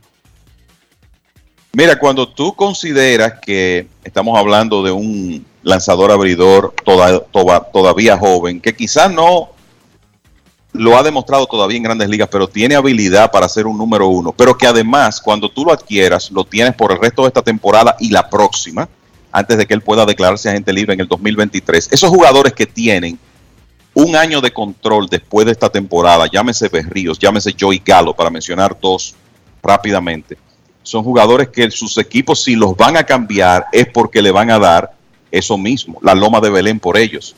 Ahora, si tú estás hablando de un jugador que es agente libre después de la temporada y que quien adquiera, qué sé yo, un Chris Bryant, lo que va a conseguir es una renta de dos meses, ya las, las aspiraciones en cuanto al talento que va a pasar a los cachorros, en ese caso, tendría que ser, tendrían que ser menores, pero Ríos, Galo, esos jugadores que son controlables más allá de esta temporada, eh, obviamente que el precio va a ser alto. Yo sé que Joey Galo está teniendo un buen año. Él batea 2.33, pero Galo ha recibido un paquete de bases por bolas y tiene un paquete de jonrones, que es una combinación atractiva. Pero por alguna razón yo no veo a ese pelotero como, como para hacer disque un boom en el mercado. Yo no veo cómo es que Joey Galo puede ser la salvación de un equipo, de verdad. Quizás, no sé, lo estoy subestimando quizás. O quizás no. estoy pensando demasiado en su promedio de 200 de por vida. Sí, porque es que es un jugador, eh, lo que ocurre con Joey Galo es que tiene 15 honrones desde que comenzó junio, con un OPS por encima de 1100. O sea, él se ha calentado en el, vamos a decir, momento indicado. Y es un jugador que eh, conecta cuadrangulares, se envasa con frecuencia. Y además de eso, ganó un guante de oro el año pasado como jardinero. Entonces, hay una serie de elementos que él tiene a su favor que lo hacen atractivo, independientemente de los ponches y de los promedios bajos. Él es visto por muchos como uno de los jugadores que puede quizás hacer una diferencia más grande en este momento y sabemos que eh, supuestamente AJ Preller es un fanático de Joey Galo y los padres de San Diego parece que tienen mucho interés de por lo menos ver qué quiere Texas por él para tratar de hacer un movimiento. AJ Preller viene de- de- de- del sistema que reclutó a Joey Galo. Correcto. O sea, porque AJ Preller era el jefe de todo eso en, en Texas. Y ahí básicamente hizo su nombre para conseguir el trabajo como gerente general de los padres de San Diego. ¿Qué más, Kevin? Eh, sí, Preller fue contratado en el 2014 y Galo fue selección de primera ronda de los vigilantes en el 2012. O sea que él definitivamente participó en, en ese proceso de, de reclutarlo para los vigilantes. Bueno, mira, el, el- yo creo que de lo, de lo de ayer, bueno, ese juego de los Mets y Cincinnati fue un asunto eh, tremendo. Y, y la verdad que los Mets están jugando unos partidos no aptos para, no aptos para cardíacos, donde se han visto muy mal en algunos momentos, sin embargo han logrado ganar dos juegos que en un momento no se pensaba que ellos iban a lograr sacar. Todo esto comenzó el sábado, cuando salieron delante 6 por 0 contra los Piratas de Pittsburgh, que por cierto le dieron problemas en dos series que jugaron, un equipo de último lugar. Los Mets estuvieron ganando 6 por 0. El relevo se desplomó. Primero Seth Lugo, después Edwin Díaz, que ha fallado en tres situaciones de salvamento consecutivas. Y con un cuadrangular con las bases llenas eh, del receptor Stallings, Jake Stallings, el equipo de los, Piratas ganó ese partido viniendo de atrás. Parece que pues, en, en parte por la secuela de esa derrota y la jugada esa tonta de Taiwan Walker, los Mets salen perdiendo el domingo 6 por 0 y logran rebotar para ganar ese juego con un cuadrangular de Michael Conforto. Ayer salen delante, pero la, la defensa se convierte en un desastre en las primeras entradas, cuatro errores, tres de ellos el torpedero Luis Guillorme, pierden una ventaja que obtuvieron en el primer inning y no parecía que iban a, poder rebotar para ganar ese juego, pero lo hicieron, empataron el juego un par de veces y con siete cuadrangulares terminaron ganando 15 por 11. Y yo creo, muchachos, que la, la, conclusión que uno puede sacar es que los Mets tienen problemas serios de lesiones. Francisco Lindor fuera ahora, Jacob de Grom también. La ventaja que tienen en la división es precaria. Pero la verdad es que en los últimos dos días han sacado unas victorias de esas que hacen pensar a cualquiera, bueno, este equipo como que está para algo especial. Claro, los Phillies están muy cerca, hoy comienzan una serie contra los Yankees, es una lucha que ni remotamente está definida, pero los Mets continúan navegando eh, las aguas en primer lugar a pesar de todas las lesiones que han tenido. Y ahora una preocupación por lo menos momentánea que es el hecho de que Edwin Díaz se ha metido en un slump en un momento crítico de la temporada pero tienen más de 70 días, muchachos, los Mets de Nueva York en el primer lugar de la división del Este. Sí, pesar de todos los problemas. Hay gente que dice que no es tanto como usted juega, sino en la división donde juega. Porque ciertamente el récord de los Mets no impresionaría a Dodgers, Gigantes y Padres en el oeste de la Nacional, ni siquiera a Milwaukee en el centro, y tampoco en las otras divisiones, chequense, de grandes ligas. Pero ese no es problema de los Mets, ¿verdad que no? Ellos comenzaron 0 y 0 y todo el mundo comenzó en la división que está cuando comenzó la temporada. Lo que tienen que hacer los Mets es jugar bien en su división. Correcto, porque lo que ocurre es que ya estamos en esa etapa de la temporada donde la mayoría de los partidos de todos los equipos van a ser contra los rivales divisionales. Los Mets en este momento con récord de 19 victorias y 18 derrotas contra los equipos del este. Solo Washington, que tiene 18 y 16, está jugando mejor contra esos equipos intradivisión. Pero está claro que el problema inmediato de los Mets es el equipo de Filadelfia, que ha, estado jugando mucho mejor y está a dos juegos y medio del primer lugar. Pero es como tú dices, Enrique, o sea, los Mets no clasificarían en la Liga Americana con ese récord, como están las cosas hoy. Y en la Liga Nacional, solo en esa división estarían en primer lugar, pero han hecho suficiente para estar ahí a pesar de todos los contratiempos que han encontrado y la cantidad de jugadores de liga menor que han tenido que traer. Ayer, por ejemplo, el ganador fue Anthony Panda, que es una de las últimas de los últimos lanzadores que, que han subido y sin embargo el equipo ha logrado sobreponerse a todos esos problemas para mantenerse en el primer lugar, por lo menos hasta ahora. La otra serie importante que comenzó ayer en la costa estos gigantes de San Francisco, señores, no ceden. El, uno ve ese equipo, eh, quizás el que, eh, en términos de las lesiones que tienen Dodgers y los padres ahora mismo, no es que los gigantes sean visiblemente inferiores, pero está claro que en términos de talento eh, es el equipo que está en peor situación de los tres, pero resulta que son los que han estado en primer lugar la mayor parte del, del trayecto de hecho, han estado ahí desde el 31 de mayo, estamos hablando de casi dos meses después que los Dodgers tuvieron aquella, mala racha y ayer comenzaron, comenzaron ganándole 7 a 2 a los Dodgers, el primer partido de, una serie muy importante. Y está claro que con los gigantes hay que contar, yo no sé si ellos van a ganar la división, si finalmente los Dodgers le van a pasar o San Diego, pero eh, lo que parece ser una realidad es que ellos van a estar en la postemporada y eso cuando comenzó la competencia en, eh, en marzo abril, nadie esperaba que los gigantes estuvieran en esta situación a estas alturas. Tras movimientos, los Cardenales finalmente tienen lanzador. No lo dieron anoche cuando terminó el primer juego contra los Cachorros. El cubano Johan Oviedo será el abridor de esta noche contra los Cox. Los Yankees tuvieron que poner otro jardinero en lista de lesionados y subieron al dominico haitiano Esteban Florial. Y ahora los Bravos de Atlanta anuncian que el, el haitiano-americano Tuki Toussaint será el que abra esta noche. Y el zurdo Kyle Mueller, que era el abridor de esta noche, va a abrir el primer juego de una doble cartelera mañana miércoles. Y Charlie Morton se mantiene, como estaba planeado originalmente, como el abridor del segundo juego de mañana. Tuki Toussaint abre esta noche por los Bravos, Florial subido por los Yankees y Johan Oviedo abre por San Luis. Queremos escucharte.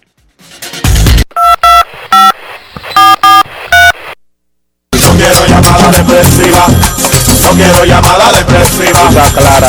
Cero llamada depresiva. No quiero a nadie que me sofoque la vida. 809-381-1025, grandes en los deportes, por escándalo 102.5 FM. Informó Fanatics, que es la empresa que hace mercadeo deportivo mundialmente y que maneja memorabilia, que firmó un acuerdo exclusivo con Otani. Todo lo de Otani tiene que ser distribuido a través de Fanatics. Durante el juego de estrellas, el 28% de toda la mercancía que se vendió en el juego de estrellas fue de Otani. El 28% del mercado completo. Compra Y desde julio, desde junio 1, Otani lidera a todos los atletas de todos los deportes en Fanatics, incluyendo fútbol americano, NBA, NFL, béisbol y todos los deportes. Y fútbol soccer. Otani es el que más vende en Fanatics. Yo, muchachos, le- Com- compran mucho los japoneses. ¿eh? ¿Cómo? Compran mucho los japoneses. compra mucho el mundo. En el juego de estrellas estaban los dominicanos. Déjame decirte que hubo uno. eh, Oigan esta historia. Hubo uno que yo quiero una camiseta de Otani. Y digo yo, ajá. Y eh, cómprasela, no sé, mlb.com, una vaina de esa. No aparecen, ya no había. Oh, y el tipo no llamó a una persona en Anaheim que tenía un asistente que estaba trabajando en el juego de tres, un mamotreto para que finalmente apareciera la camiseta. Para comprarla con su dinero. Ojo, no que la estaba pidiendo, pero no había disponible. Yo, yo creo que eh, es justo, muchachos, hacerse la pregunta y, y lo, y lo pienso también a propósito de lo que dice Dionisio, que los japoneses compran mucho. Otani se está ganando 3 millones de dólares este año, su salario con el equipo de Anaheim. ¿Cuánto se irá a ganar Otani en el 2021 en publicidad? Hey, papá, mujer. Mira, Este año, este año, sus, sus ingresos de publicidad duplican lo que él gana como pelotero. Y poco me lo encuentro, Dionisio. Si son 6 millones, ¿verdad? Que sería, sería el doble. Yo, yo hubiera pensado que es más. Tiene que ser más, Dionisio. No, hicieron- de- de- hace- si se incluye en Japón. Bueno, porque eh, yo te estoy las diciendo, casas japonesas- te estoy diciendo algo que leí unos días antes del juego de estrellas de que él estaba percibiendo 7 millones de do- alrededor de 7, cerca de 7 millones de dólares eh, este año por concepto de publicidad. Eso es el doble de su salario porque él gana tres y pico este año. Y eso es el doble de cualquier pelotero existente. Los No, peloteros no, no. ganan dinero por publicidad. El pelotero que está más cerca en publicidad gana como 2 millones. Derek Jeter ganaba un millón y pico y Alex Rodríguez dos millones. Y, Oigan, estaba- y estaban en Nueva York. esos guruses, ¿no? Y la categoría de peloteros y lo mediático que eran. Porque el beisbolista no genera dinero como el basquetbolista o el futbolista de soccer o el de la NFL incluso. O el golfista que gana mucho dinero. Los Exacto. golfistas. En Estados Unidos hay tipos de la NHL de hockey sobre hielo que mucha gente ni siquiera sabe que existe, que generan más dinero de publicidad que los peloteros. En, ustedes no lo van a creer, en Estados Unidos, y este sí es un chiste, un chiste malo, hay jugadores de cricket que generan más por publicidad en Estados Unidos, sin ser americanos, que los peloteros siendo la liga, porque en Estados Unidos no hay una liga profesional de cricket. Ojo. Ni la liga es local, ni ellos son locales. Son tipo de la India, de, de, de islas que estaban ocupadas por Inglaterra, pero generan con marcas americanas más que los peloteros. Bueno, Otani se dio el lujo del dinero que le dieron en el Home Run Derby, 150 mil dólares, era el dinero garantizado para todo el participante sin importar si avanzaba o no. Se iba incrementando según avanzara y el ganador se llevó un millón de dólares, que se fue Pete Alonso. A todos los que fueron, por ir, son 150 mil dólares. Otani lo cogió y se lo repartió, le dijo al jefe de Clovis, repártelo entre todos los Clovis del equipo, incluyendo al grupo de prensa. ¿Cómo? Ustedes están escuchando. Mira, la- Cogió los 150 mil Sí. dólares. Eso fueron como 25 o 24 personas. Pero, eh, Repártanlo y ¿Tú le va a dar más de 5 mil dólares cada uno. ¿Cuánto tú tocaste? Yo no soy empleado de los angelinos. Ah, perdón, que tú hablaste de prensa. Ya de una vez, de una vez me, me nublé. Incluyendo la prensa de los angelinos. Ah, ok, ok. En agradecimiento. Se le pararon las antenas, Dios. Sí, yo, Kevin, yo de una vez dije, me- me- se, se quedó con lo mío. Sí, exacto. No compartió. No es La fácil. prensa que estaba, si reparten 150 mil dólares en la prensa que estaba, dan como de a 200 dólares, Dionisio. Ah, pero no importa, 200 dólares. Son 12 mil pesos. Son 200 más, ¿verdad? Son 12 mil pesos, da para algo. Y los 6 mil que le tocó a cada uno de los empleados de, de club y eso, que, que Otani le hizo su Navidad en, le- en julio. Les pagó como seis meses de, de salario. Mira, eh, el 8 de julio, la revista Forbes publicó lo siguiente. Shohei Otani lidera a todos los peloteros profesionales con un portafolio de patrocinios de al menos 6 millones anuales, de acuerdo a los estimados de la Forbes. Solo cuatro años después de haber llegado a los Estados Unidos desde Japón. Otani gana 6 millones de dólares en publicidad este año. En segundo lugar está Bryce Harper con 5 millones. Chris Bryant tiene 3.5 millones de dólares de ingresos de publicidad. Mike Trout 3 millones y Cody Bellinger 2.5 millones. Para los que preguntan por los latinos, Fernando Tatis Jr. posiblemente sea el latino más aventajado actualmente. O cu- cuidado, porque Francisco Lindor tiene una muy buena cartera y muy activa de patrocinios, que él incluso es la cara Deja que de esas empresas. deja que pase esta creo que- temporada. Deja que pase esta temporada que va a ser su primera campaña de superestrellato para Tatis.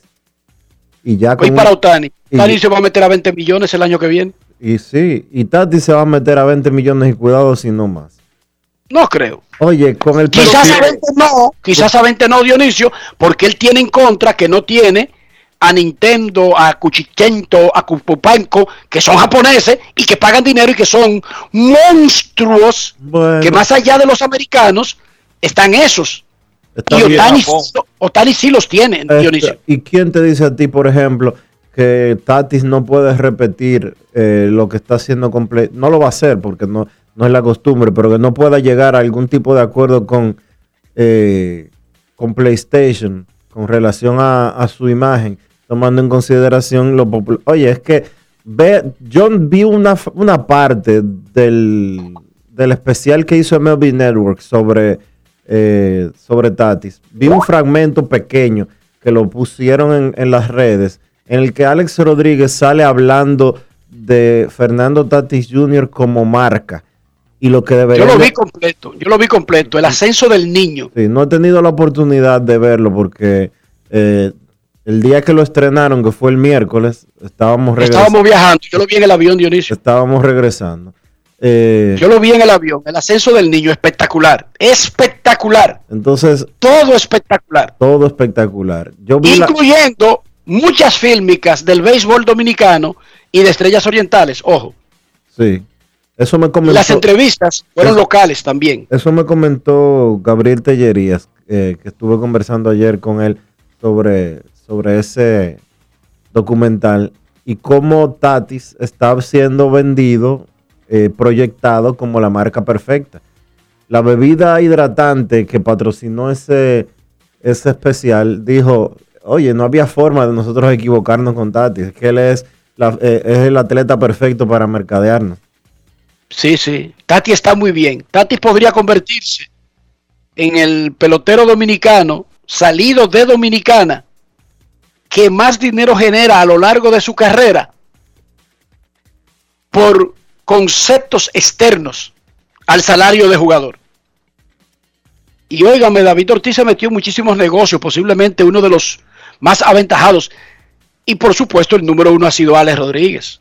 Por más que tú brinques y salte, Dionisio Sí.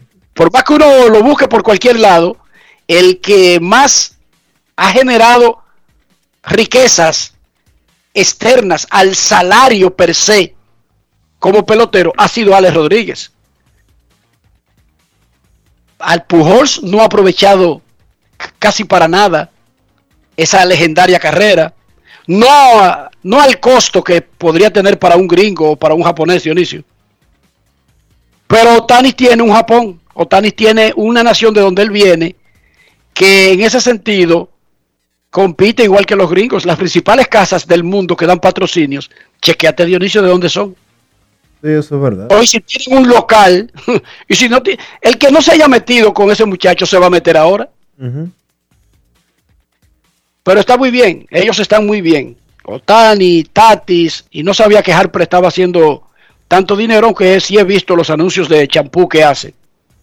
Y de No recordaba Mira, otros productos. La gran diferencia entre peloteros y basquetbolistas es la ropa.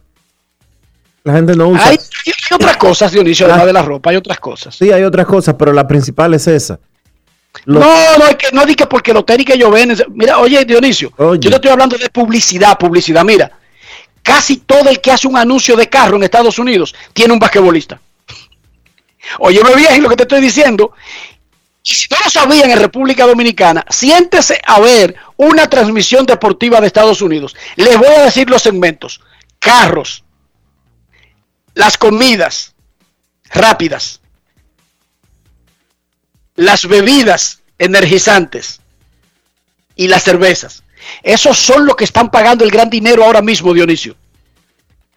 No son unos tenis que están pagando la paca a las transmisiones deportivas. Carros. Tú te pones a ver un juego de la final de la NBA, Dionisio, y tú no lo vas a creer. Que consecutivo te salen tres marcas diferentes de carros. Y después que te salen tres marcas diferentes de carro, adelante te ponen una vendedora de hamburger, pero más adelante, después de dos carros, te sale otra.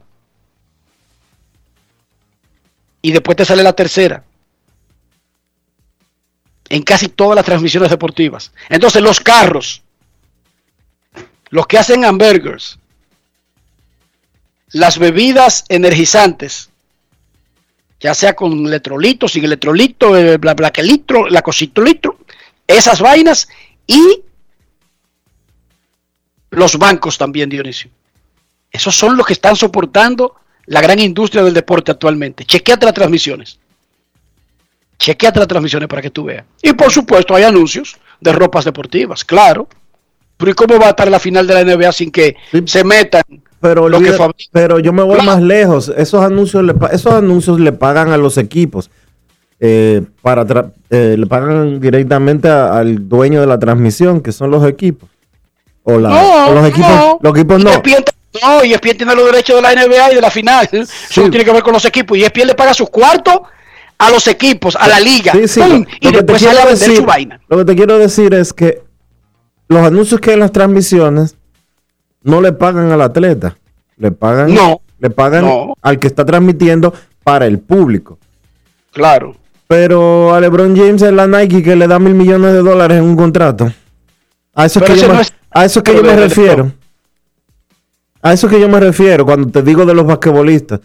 Eh, la- los tenis le pagan mil millones de dólares a LeBron, la Nike, porque los tenis se los pone LeBron y se los pone todo el mundo. Sí, no, en ese sentido, pero ellos los clavos, los clavos nada más, lo que sea, los clavos nada más se los no ponen los lo que juegan los pelota. de béisbol. Los clavos nada más se los ponen los que juegan pelota. Las camisetas de, de basquetbol se las pone todo el mundo. Las camisetas de la- los eh, jersey de béisbol que cuestan 150 dólares, el más barato, no se los pone todo el mundo. No se lo usa, la gente no lo usa como ropa para salir a la calle. Y sí, y los gringos sí usan ropa eh, de, de basquetbol para salir a la calle común y corriente. A eso es que yo me refiero. Eh, sí, no, pero en ese sentido están más parejos en las camisetas. Pero en los tenis hay una distancia lógica, grandiosa. Claro que cuando un atleta firma con una marca, no es solamente para una línea de la casa, ¿entiende? Yo, Fernando Tati te puede exhibir los monos, los pantaloncitos cortos, la ropa de hacer ejercicio de una casa. No tiene que ser unos tenis, hay que ponerse creativo a veces. ¿O no? Porque ellos nada más no hacen eso. Claro, su fuerte al final son los calzados. Momento de una pausa en Grandes en los Deportes. Ya regresamos. Grandes en los deportes. En los deportes. Cada día es una oportunidad de probar algo nuevo. Atrévete a hacerlo y descubre el lado más rico y natural de todas tus recetas con avena americana. Avena 100% natural con la que podrás darle a todo tu día la energía y nutrición que tanto necesitas. Búscala ahora y empieza hoy mismo una vida más natural. Avena americana, 100% natural, 100% avena. ¿Qué lo quemen? Dame dos sobres de café y media libra de azúcar. Buenos días. ¿Qué pasó, papá? Tranquilo, baja el brazo y no le pares, porque aquí está Rexona Rolón, que te protege hasta 48 horas del sudor y el mal olor. Solo destapa, aplica y ready para la batalla. Busca tu Rexona Rolón en tu colmado favorito. Rexona no te abandona. Grandes en los deportes. En los deportes. Se me olvidó el segmento de las aseguradoras, Dionisio, que también están en todas las transmisiones deportivas. Los que venden seguros. Esto es así. State Farm, Progressive, Geico, etcétera. Y usan atletas como, como las figuras para vender el producto. Eso es correcto. Esos son los que están soportando, sobre todo la industria automotriz. Y te sorprendería de ver que los que más se anuncian en los eventos no necesariamente son las casas automotrices norteamericanas. Te sorprendería de ver quiénes son las que se anuncian. Los que tienen de a dos cuñas por cada, por cada corte. Esos japoneses y los surcoreanos metidos en todos los eventos deportivos, pagando muchas cuñas, muchas cuñas, y hace mucho tiempo. Vamos a revisar, Dionisio, nuevamente cómo está la jornada para hoy en el béisbol de grandes ligas. Grandes en los deportes. En los deportes. En los deportes.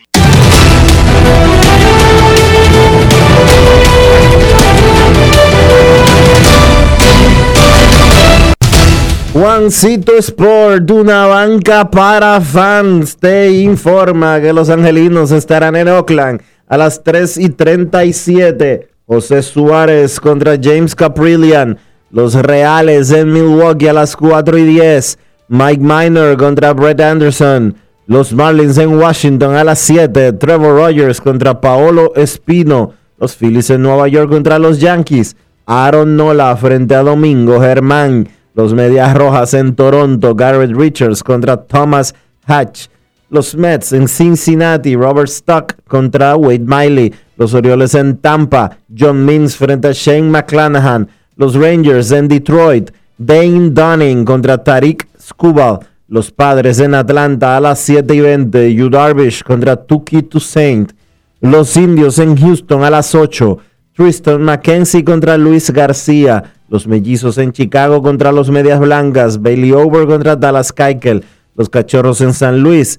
Trevor Williams contra Joan Oviedo. Los Marineros en Colorado a las 8 y 40. Marco González contra Germán Márquez. Los Piratas en Arizona a las 9 y 40. Tyler Anderson contra Taylor Widener. Y los Gigantes en Los Ángeles contra los Dodgers a las 10 y 10. Alex Wood contra Josiah Gray.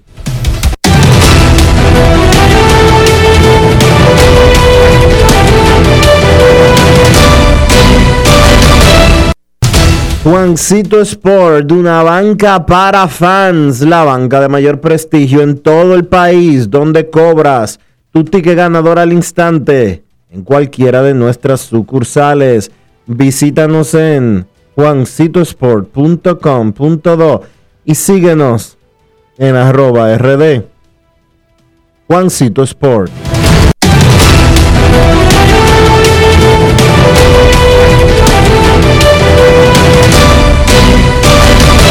Grandes en los deportes. En los deportes. Queremos escucharte en Grandes en los Deportes. Un par de llamadas antes de la pausa. El viernes será la inauguración de los Juegos Olímpicos, pero hoy ya habrá actividad en el softball que se estará jugando en Fukushima.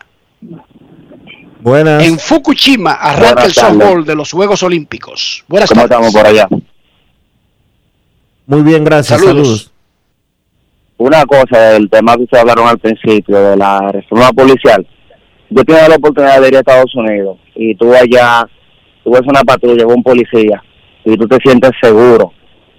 Aquí en Santo Domingo, tú ves la policía y tú lo que te asusta es aquí lo primero que deben hacer es cambiar ese jodido uniforme para que la gente se le quite esa percepción.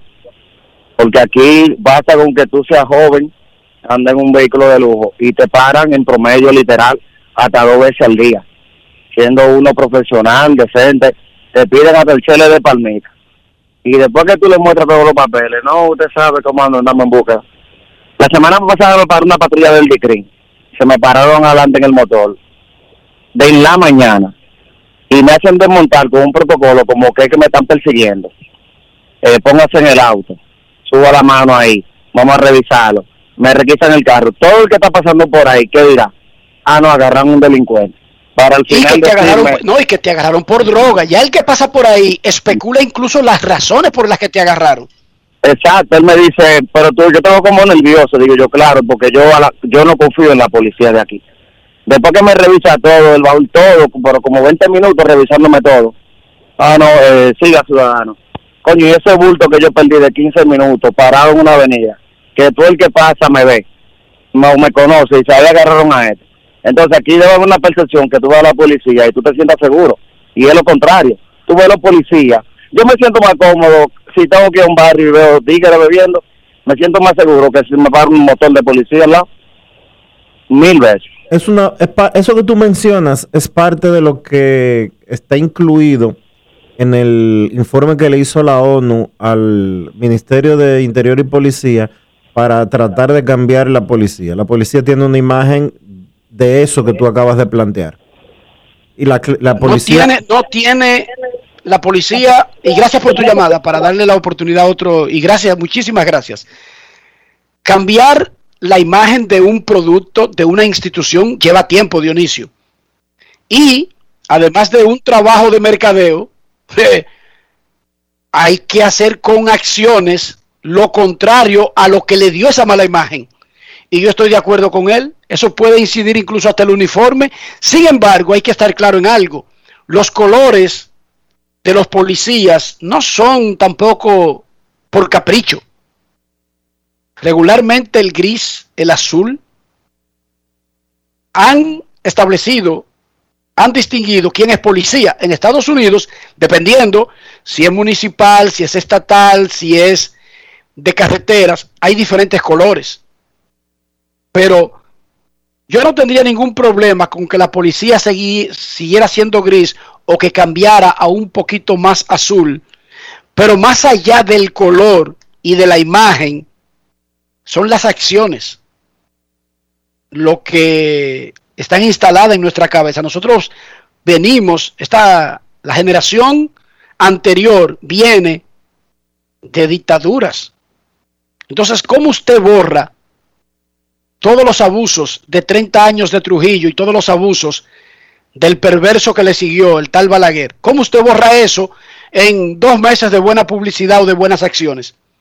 Tiene que ser un trabajo sostenido, cambiando incluso símbolos, Dionisio. Yo, como niño, lo confieso, me orinaba si yo veía un carro cepillo pintado de verde y de blanco, Dionisio. Sí, porque eran los, los carros del CIN. Carros de radiopatrulla.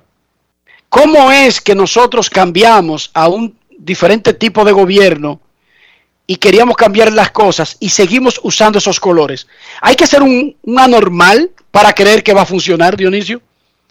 ¿Cómo usted permite que un niño siga viendo en las calles, y lo seguimos viendo por mucho tiempo, después eso se cambió, pero seguían los carritos siendo pintados de blanco y de verde. Después que en la psiquis de una sociedad estaba instalado el terror que significaban esos colores en esa marca específica de carros. Una imagen vale más que mil palabras. Yo me orinaba si ve y no te, oye, y estoy hablando como niño, que tú no tienes ni hecha ni sospecha ni te están buscando ni nada, pero yo me orinaba si veía un carrito scat, cepillo, ¿Cuáles son los otros nombres que tienen los cepillos para que me entienda todo el mundo? Cepillo, Volkswagen, todo el mundo sabe lo que son. Si yo veía un carrito de esos pintado de verde y de blanco, no daba otra cosa que terror. Me vienen a buscar, van a matar a mi familia, lo van a meter en la 40, lo van a torturar. Esa es la imagen que yo tenía instalada en la cabeza. Y el fanático tiene razón. En ese relanzamiento de la policía hay que cambiar algunas modas, algunas maneras, algunos colores, algunos símbolos, porque están instalados en nuestra psiquis y no por buenas razones. Ninguna de las razones de Trujillo y de Balaguer eran buenas. Lo que usted recuerda no es nada bueno. Incluso si tienen adoradores, altares en República Dominicana. Grandes en los deportes. Grandes en los deportes. En los deportes. 80 años de historia de superación y éxitos de nuestro banco determina que en esta etapa también estamos contigo, para que juntos pasemos la página y podamos escribir un nuevo capítulo lleno de fe y confianza en el futuro. Porque solo con tu voluntad ponemos punto y final a la historia del COVID. Vacúnate. Banreservas, el banco de todos los dominicanos. Cada día es una oportunidad de probar algo nuevo. Atrévete a hacerlo y descubre el lado más rico y natural de todas tus recetas con avena americana. Avena 100% natural con la que podrás darle a todo tu día la energía y nutrición que tanto necesitas. Búscala ahora y empieza hoy mismo una vida más natural. Avena americana, 100% natural, 100% avena. Ministerio de Industria, Comercio y MIPIMES celebramos la obtención de la certificación ISO 9001-2015, una apuesta seria a la calidad, incorporando estándares internacionales en nuestros procesos que elevan el valor del servicio público. Estamos dando pasos históricos hacia la transparencia y la eficiencia. Definitivamente, en el Ministerio de Industria, Comercio y MIPIMES estamos cambiando.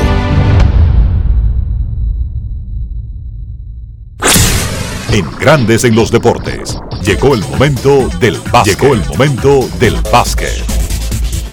El día de hoy se estará efectuando el partido número 6 de la final de la NBA cuando los Phoenix Suns visiten a los Milwaukee Bucks a las 9 de la noche.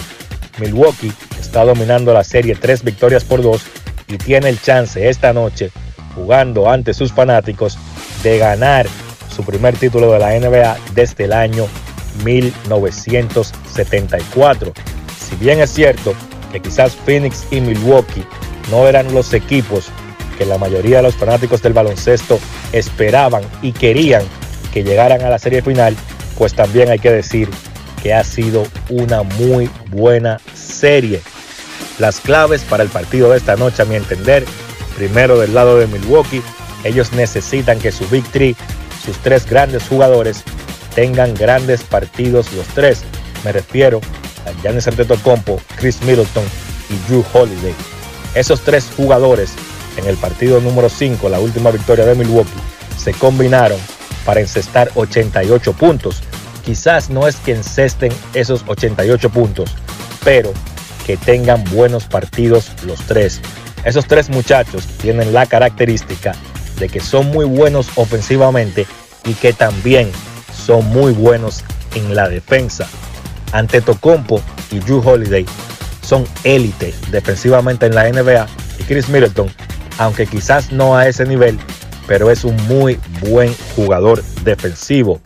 Y en ese mismo tenor está otra de las claves para mí esta noche.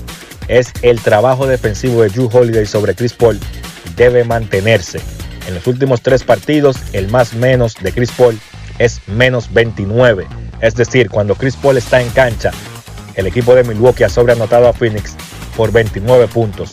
Y mucho de eso se le debe al trabajo defensivo que ha hecho Drew Holiday sobre Chris Paul, algo que debe continuar esta noche para que Milwaukee tenga mejor chance de cerrar la serie hoy mismo. Y entonces también, mentalmente, yo pienso que el conjunto de Milwaukee debe concentrarse en el partido de hoy, jugada a jugada, más allá de que ellos saben que solo los separan 48 minutos del título. pues no deben mirar más allá.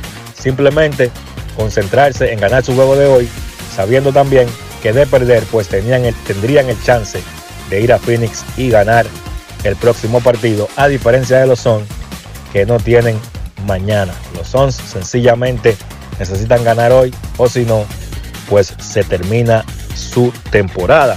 Del lado de Phoenix, pienso que deben hacer un mejor trabajo defensivo. No pueden permitirle al conjunto de Milwaukee encestar 79 puntos en dos cuartos, como pasó en el partido pasado. Y empezando el asunto de la defensa con los rebotes. Milwaukee ha tomado 28 rebotes más que Phoenix en la serie, el número overall de rebotes, y rebotes ofensivos, 32 rebotes más que Phoenix ha tomado Milwaukee en la serie, sencillamente inaceptable. En el partido de hoy, Phoenix debe hacer un mejor trabajo en los tableros. También necesitan un mejor trabajo de Chris Paul. Como dije, menos 29 en los últimos tres partidos. Y no es que Chris Paul este 30-40. Todo el mundo sabe que ese no es Chris Paul. Aunque tiene la capacidad de hacerlo, lo ha hecho en partidos. No es que durante su carrera Chris Paul ha encestado 30 y 40 consistentemente. No, es que sencillamente Paul sea el director y sea una amenaza para el equipo de Phoenix y pueda hacer un mejor trabajo ante la defensa de Drew Holiday. Y ese mejor trabajo, a mi entender, debe venir en el pick and roll. Esa, ese ha sido el pan con mantequilla de Phoenix en los playoffs. Un pick and roll donde básicamente Chris Paul o Devin Booker utilizando a DeAndre Ayton como el hombre de la cortina, pues ha sido súper exitoso, pero en los últimos tres partidos el conjunto de Milwaukee ha encontrado la forma de detener ese ataque de pick and roll de Phoenix, pues los Suns deben ajustar y volver a usar ese pick and roll a su favor. Repito, 9 de la noche, partido número 6 de la serie final. Para mí, se termina esta noche en la casa de Milwaukee. Noticias del baloncesto. Chris Duarte, el dominicano que entrará o que está en el próximo draft de la NBA, recibió una invitación de la liga para presenciar el draft en el cuarto verde, como la NBA le llama, en el Barclays Center de Brooklyn, donde se estará efectuando el draft. A Duarte se le proyecta como uno de los picks que estarán en el top 20. No todos los jugadores reciben esa invitación, sino precisamente quizás los primeros 20 son invitados a estar en vivo en el draft y el dominicano Chris Duarte ha sido invitado. Eso habla muy bien de la proyección que, repito, tiene Duarte para ser seleccionado en el top 20 del draft. Eso será el 29 de julio en el Barclays Center de Brooklyn. Esto ha sido todo por hoy en el baloncesto. Carlos de los Santos para Grandes en los Deportes. Grandes en los Deportes. Cada día es una oportunidad de probar algo nuevo. Atrévete a hacerlo y descubre el lado más rico y natural de todas tus recetas con avena americana. Avena 100% natural con la que podrás darle a todo tu día la energía y nutrición que tanto necesitas.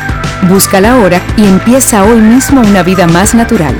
Avena Americana, 100% natural, 100% avena. Amigo conductor, se acabaron los problemas de mantenimiento y embellecimiento automotriz con los productos Lubristar.